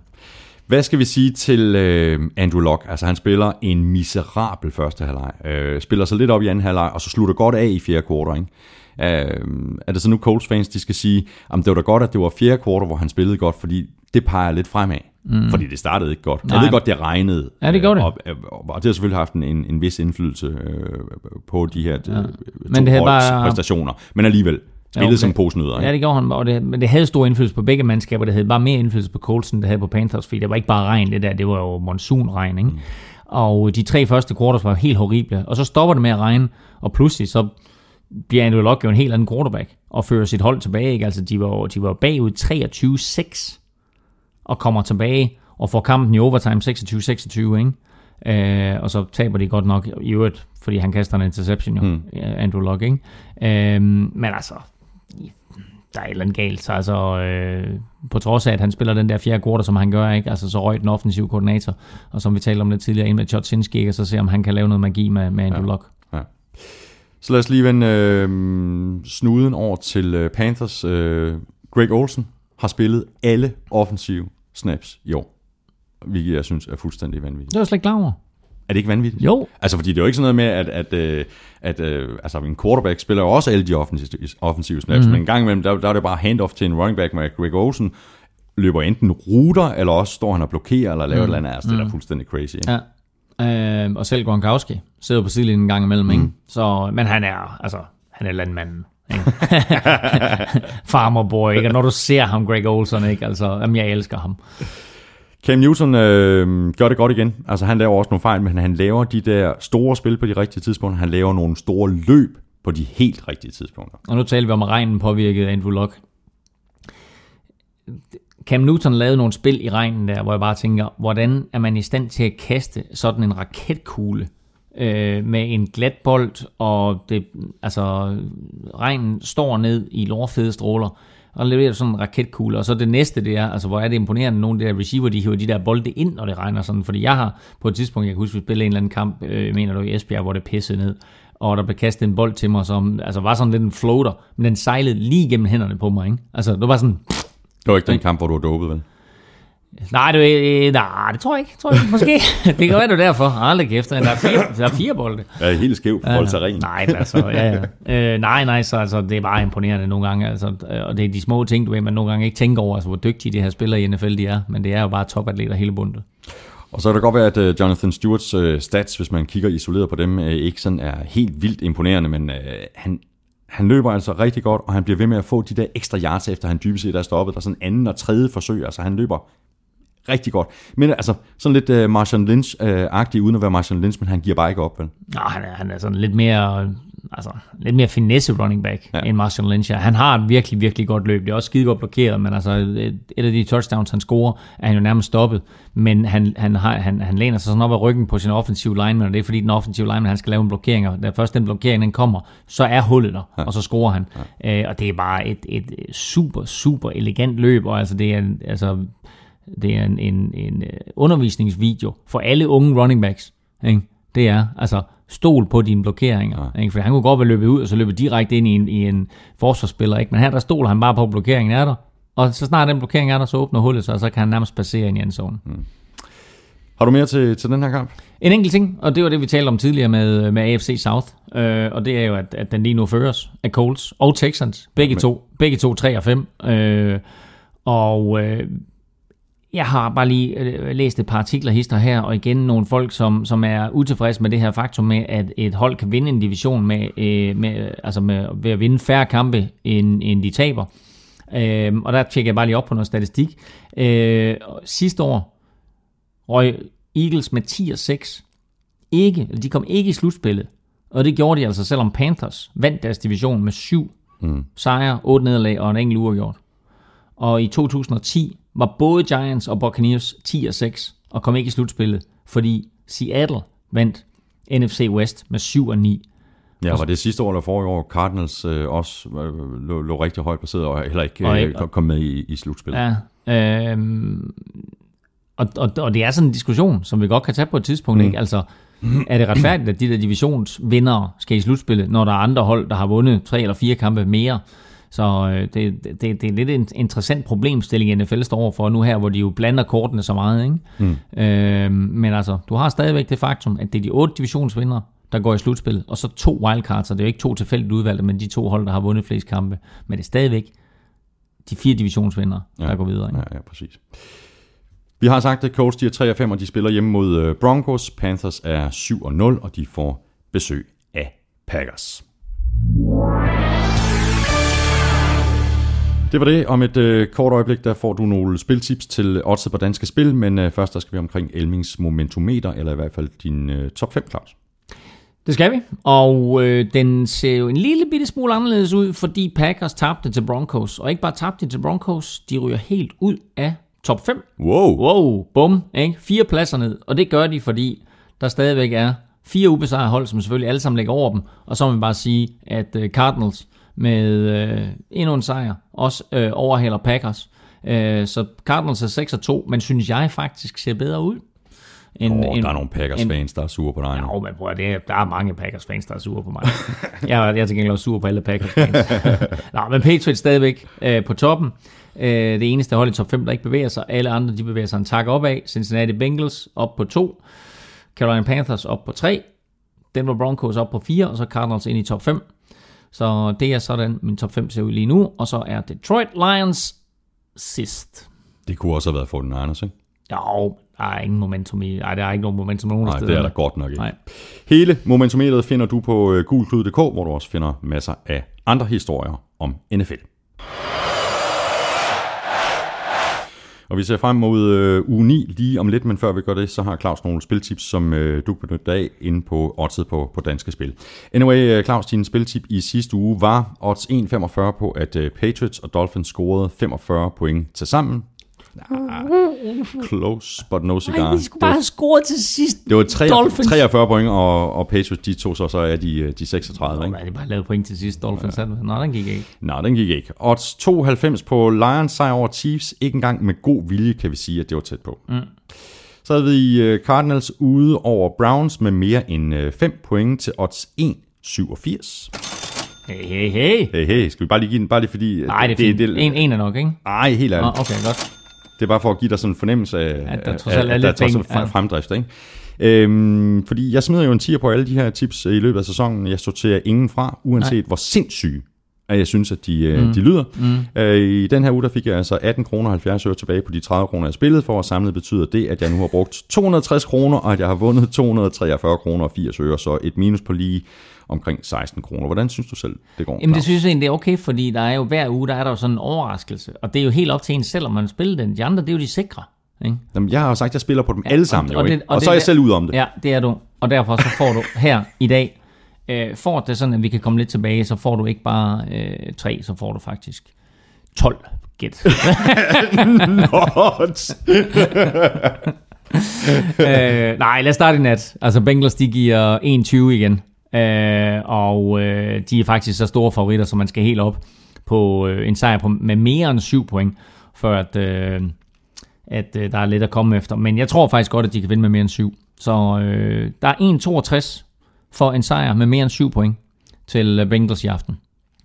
Lyder fornuftigt. Den kan du godt spille. Ja. Så er der Money in the Bank. Altså, det er jo virkelig, virkelig svært at komme uden om, øh, om øh, Patriots, der spiller hjemme imod Redskins, de giver blot 1-11 igen, og faktisk så inde på danske spil, så øh, har de stadig ikke lagt odds ind på øh, New Orleans Saints mod Tennessee Titans, øh, så hold lige øje med den, New Orleans Saints mod Tennessee Titans, for der kan man altså også godt spille Saints ret stort, og især hvis Titans de spiller Zach Mettenberger, så tror jeg ikke, at, at man skal være bekymret for at, at, at spille den tungt. Øh, men 1-11 øh, er selvfølgelig, altså det er money in the bank, mm. øh, men jeg synes, man skal vente den om. Fordi Patriots er så store favoritter. Så hvis de ikke slår Redskins med 20, de skal vinde med 20 point. Hvis de ikke slår Redskins med 20, så er der altså 1,62 på Redskins. Okay. Altså hvis Redskins Taber. taber, med mindre End 20. end 20 point. Ja. Så den synes jeg, man skal spille. Øh, og så er der lige en lille sjov detalje her, og det er, altså hvis nu Redskins kan overraske, okay, det er på Gillette Stadium, det er jo ikke noget nemt sted at spille, men hvis nu de kan overraske og tage den her kamp til overtime, Ja. så er der også 29 på det. ja, men det sker jo heller ikke. Nej, men jeg siger bare, det er sjovt. Jeg synes bare, jeg har aldrig set det. Det er et også. sjovt odds. Ja, ja, okay. Men 1,62 på et Redskins, tager med 20. Øhm, så har jeg øh, Broncos imod Colts. Ja, Øh, de giver 1,48 igen Broncos for en udsejr over Colts. det synes jeg er godt odds. Og det synes jeg er virkelig godt også. Ja. Ja. Så det skal du bare spille. Ja, men det vil jeg da gøre. Yes. Og øh, det kan du også øh, gå ind på øh, oddset på, på danske spil. Øh, du kan spille på de her tre tips. Øh, du kan selvfølgelig også vælge at spille på nogle andre kampe og resultater. Det står der fuldstændig frit for. Just saying. Jeg hænger på alle Elmins bud. Og Claus, nu skal vi til at vælge kampe for øh, uge 9. I sidste uge, der ramte vi begge ni kampe. Vi havde valgt øh, faktisk meget forskelligt, men mm. det udlignede så øh, sig selv øh, undervejs. Øh, samlet stilling, det er, at øh, du har 70, og jeg har 71. Og det er, hvis vi skal være helt ærlige, ikke specielt øh, overbevisende af det. Jo, for mig er det der. Altså, jeg forventer mere af dig. Men, men altså, altså, jeg får 70, det synes jeg, der er ret imponerende. ja, det er faktisk ved nærmere eftertanke. Ja, Ja. Du er fuldstændig ret. Ja. Det er godt gået af dig. Ja, tak. Yes, jamen, øh, spil u 9 begynder i nat med kampen mellem Bengals og Browns. Øh, jeg siger Bengals. Jeg siger Bengals. Saints, Titans, Saints. Saints. Vikings, Rams, Vikings. Rams. Ah, det er sådan noget anti-jinx. Ja, ja, Det er præcis. sådan noget anti-jinx, det der. Ja, ja. Nå, spændende en her. Man må, man må lige sige, altså øh, Rams, der spiller så godt med Todd Gurley, og, øh, og har så meget selvtillid og masser af momentum, de giver sig 2-30 igen hos dansk spil mm. for en sejr ud over Vikings. Det er langt fra umuligt. Det er, det er langt fra umuligt. Jeg tror bare på Vikings i den her kamp. Ja. Øh, hvis, hvis det havde været i St. Louis, så, kan du så, mærke, det er en så havde jeg sagt Rams. Ja, kan du mærke, det er win-win for mig? Ikke? Jo, jo, jo, Ja, ja. jo, jo, jo, præcis. Steelers, Raiders. Nå, det er spændende det her, ikke? Skal vi sige det på 1, 2, 3? Ja, 1, 2, 3. Raiders. Jeg vidste det. Jeg tror, Raiders vinder. Ja, men det tror jeg også, de gør. Men jeg har Du siger Steelers? og- Ja, og det, de er og på hjemmebane, og det er Heinz Field, og ja, det er Ben de Roethlisberger. Ja, ja, Altså, ja, altså, altså, det er også... det er godt nok uden Le'Veon Bell, men, Ja, ja, men må jeg lige sige Raiders 2,75 igen på dansk spil. Det er også, også godt også. Ja. Jets, Jaguars, Jets. Jeg er i tvivl. Ja, det er jeg også. Ja. Jeg vil sige... Det er Øh, på grund af hjemmebane. ja, og, og, præcis, og præcis på grund af hjemmebane har jeg valgt Jets. Så, men jeg, jeg siger bare, at den skal man altså lige passe på med. Godt. Patriots, Redskins, jeg siger Patriots, du siger Redskins. Ja, præcis. Odds, odds 8 på Redskins. 1-0-9 på Patriots. Jeg siger Patriots. Ja.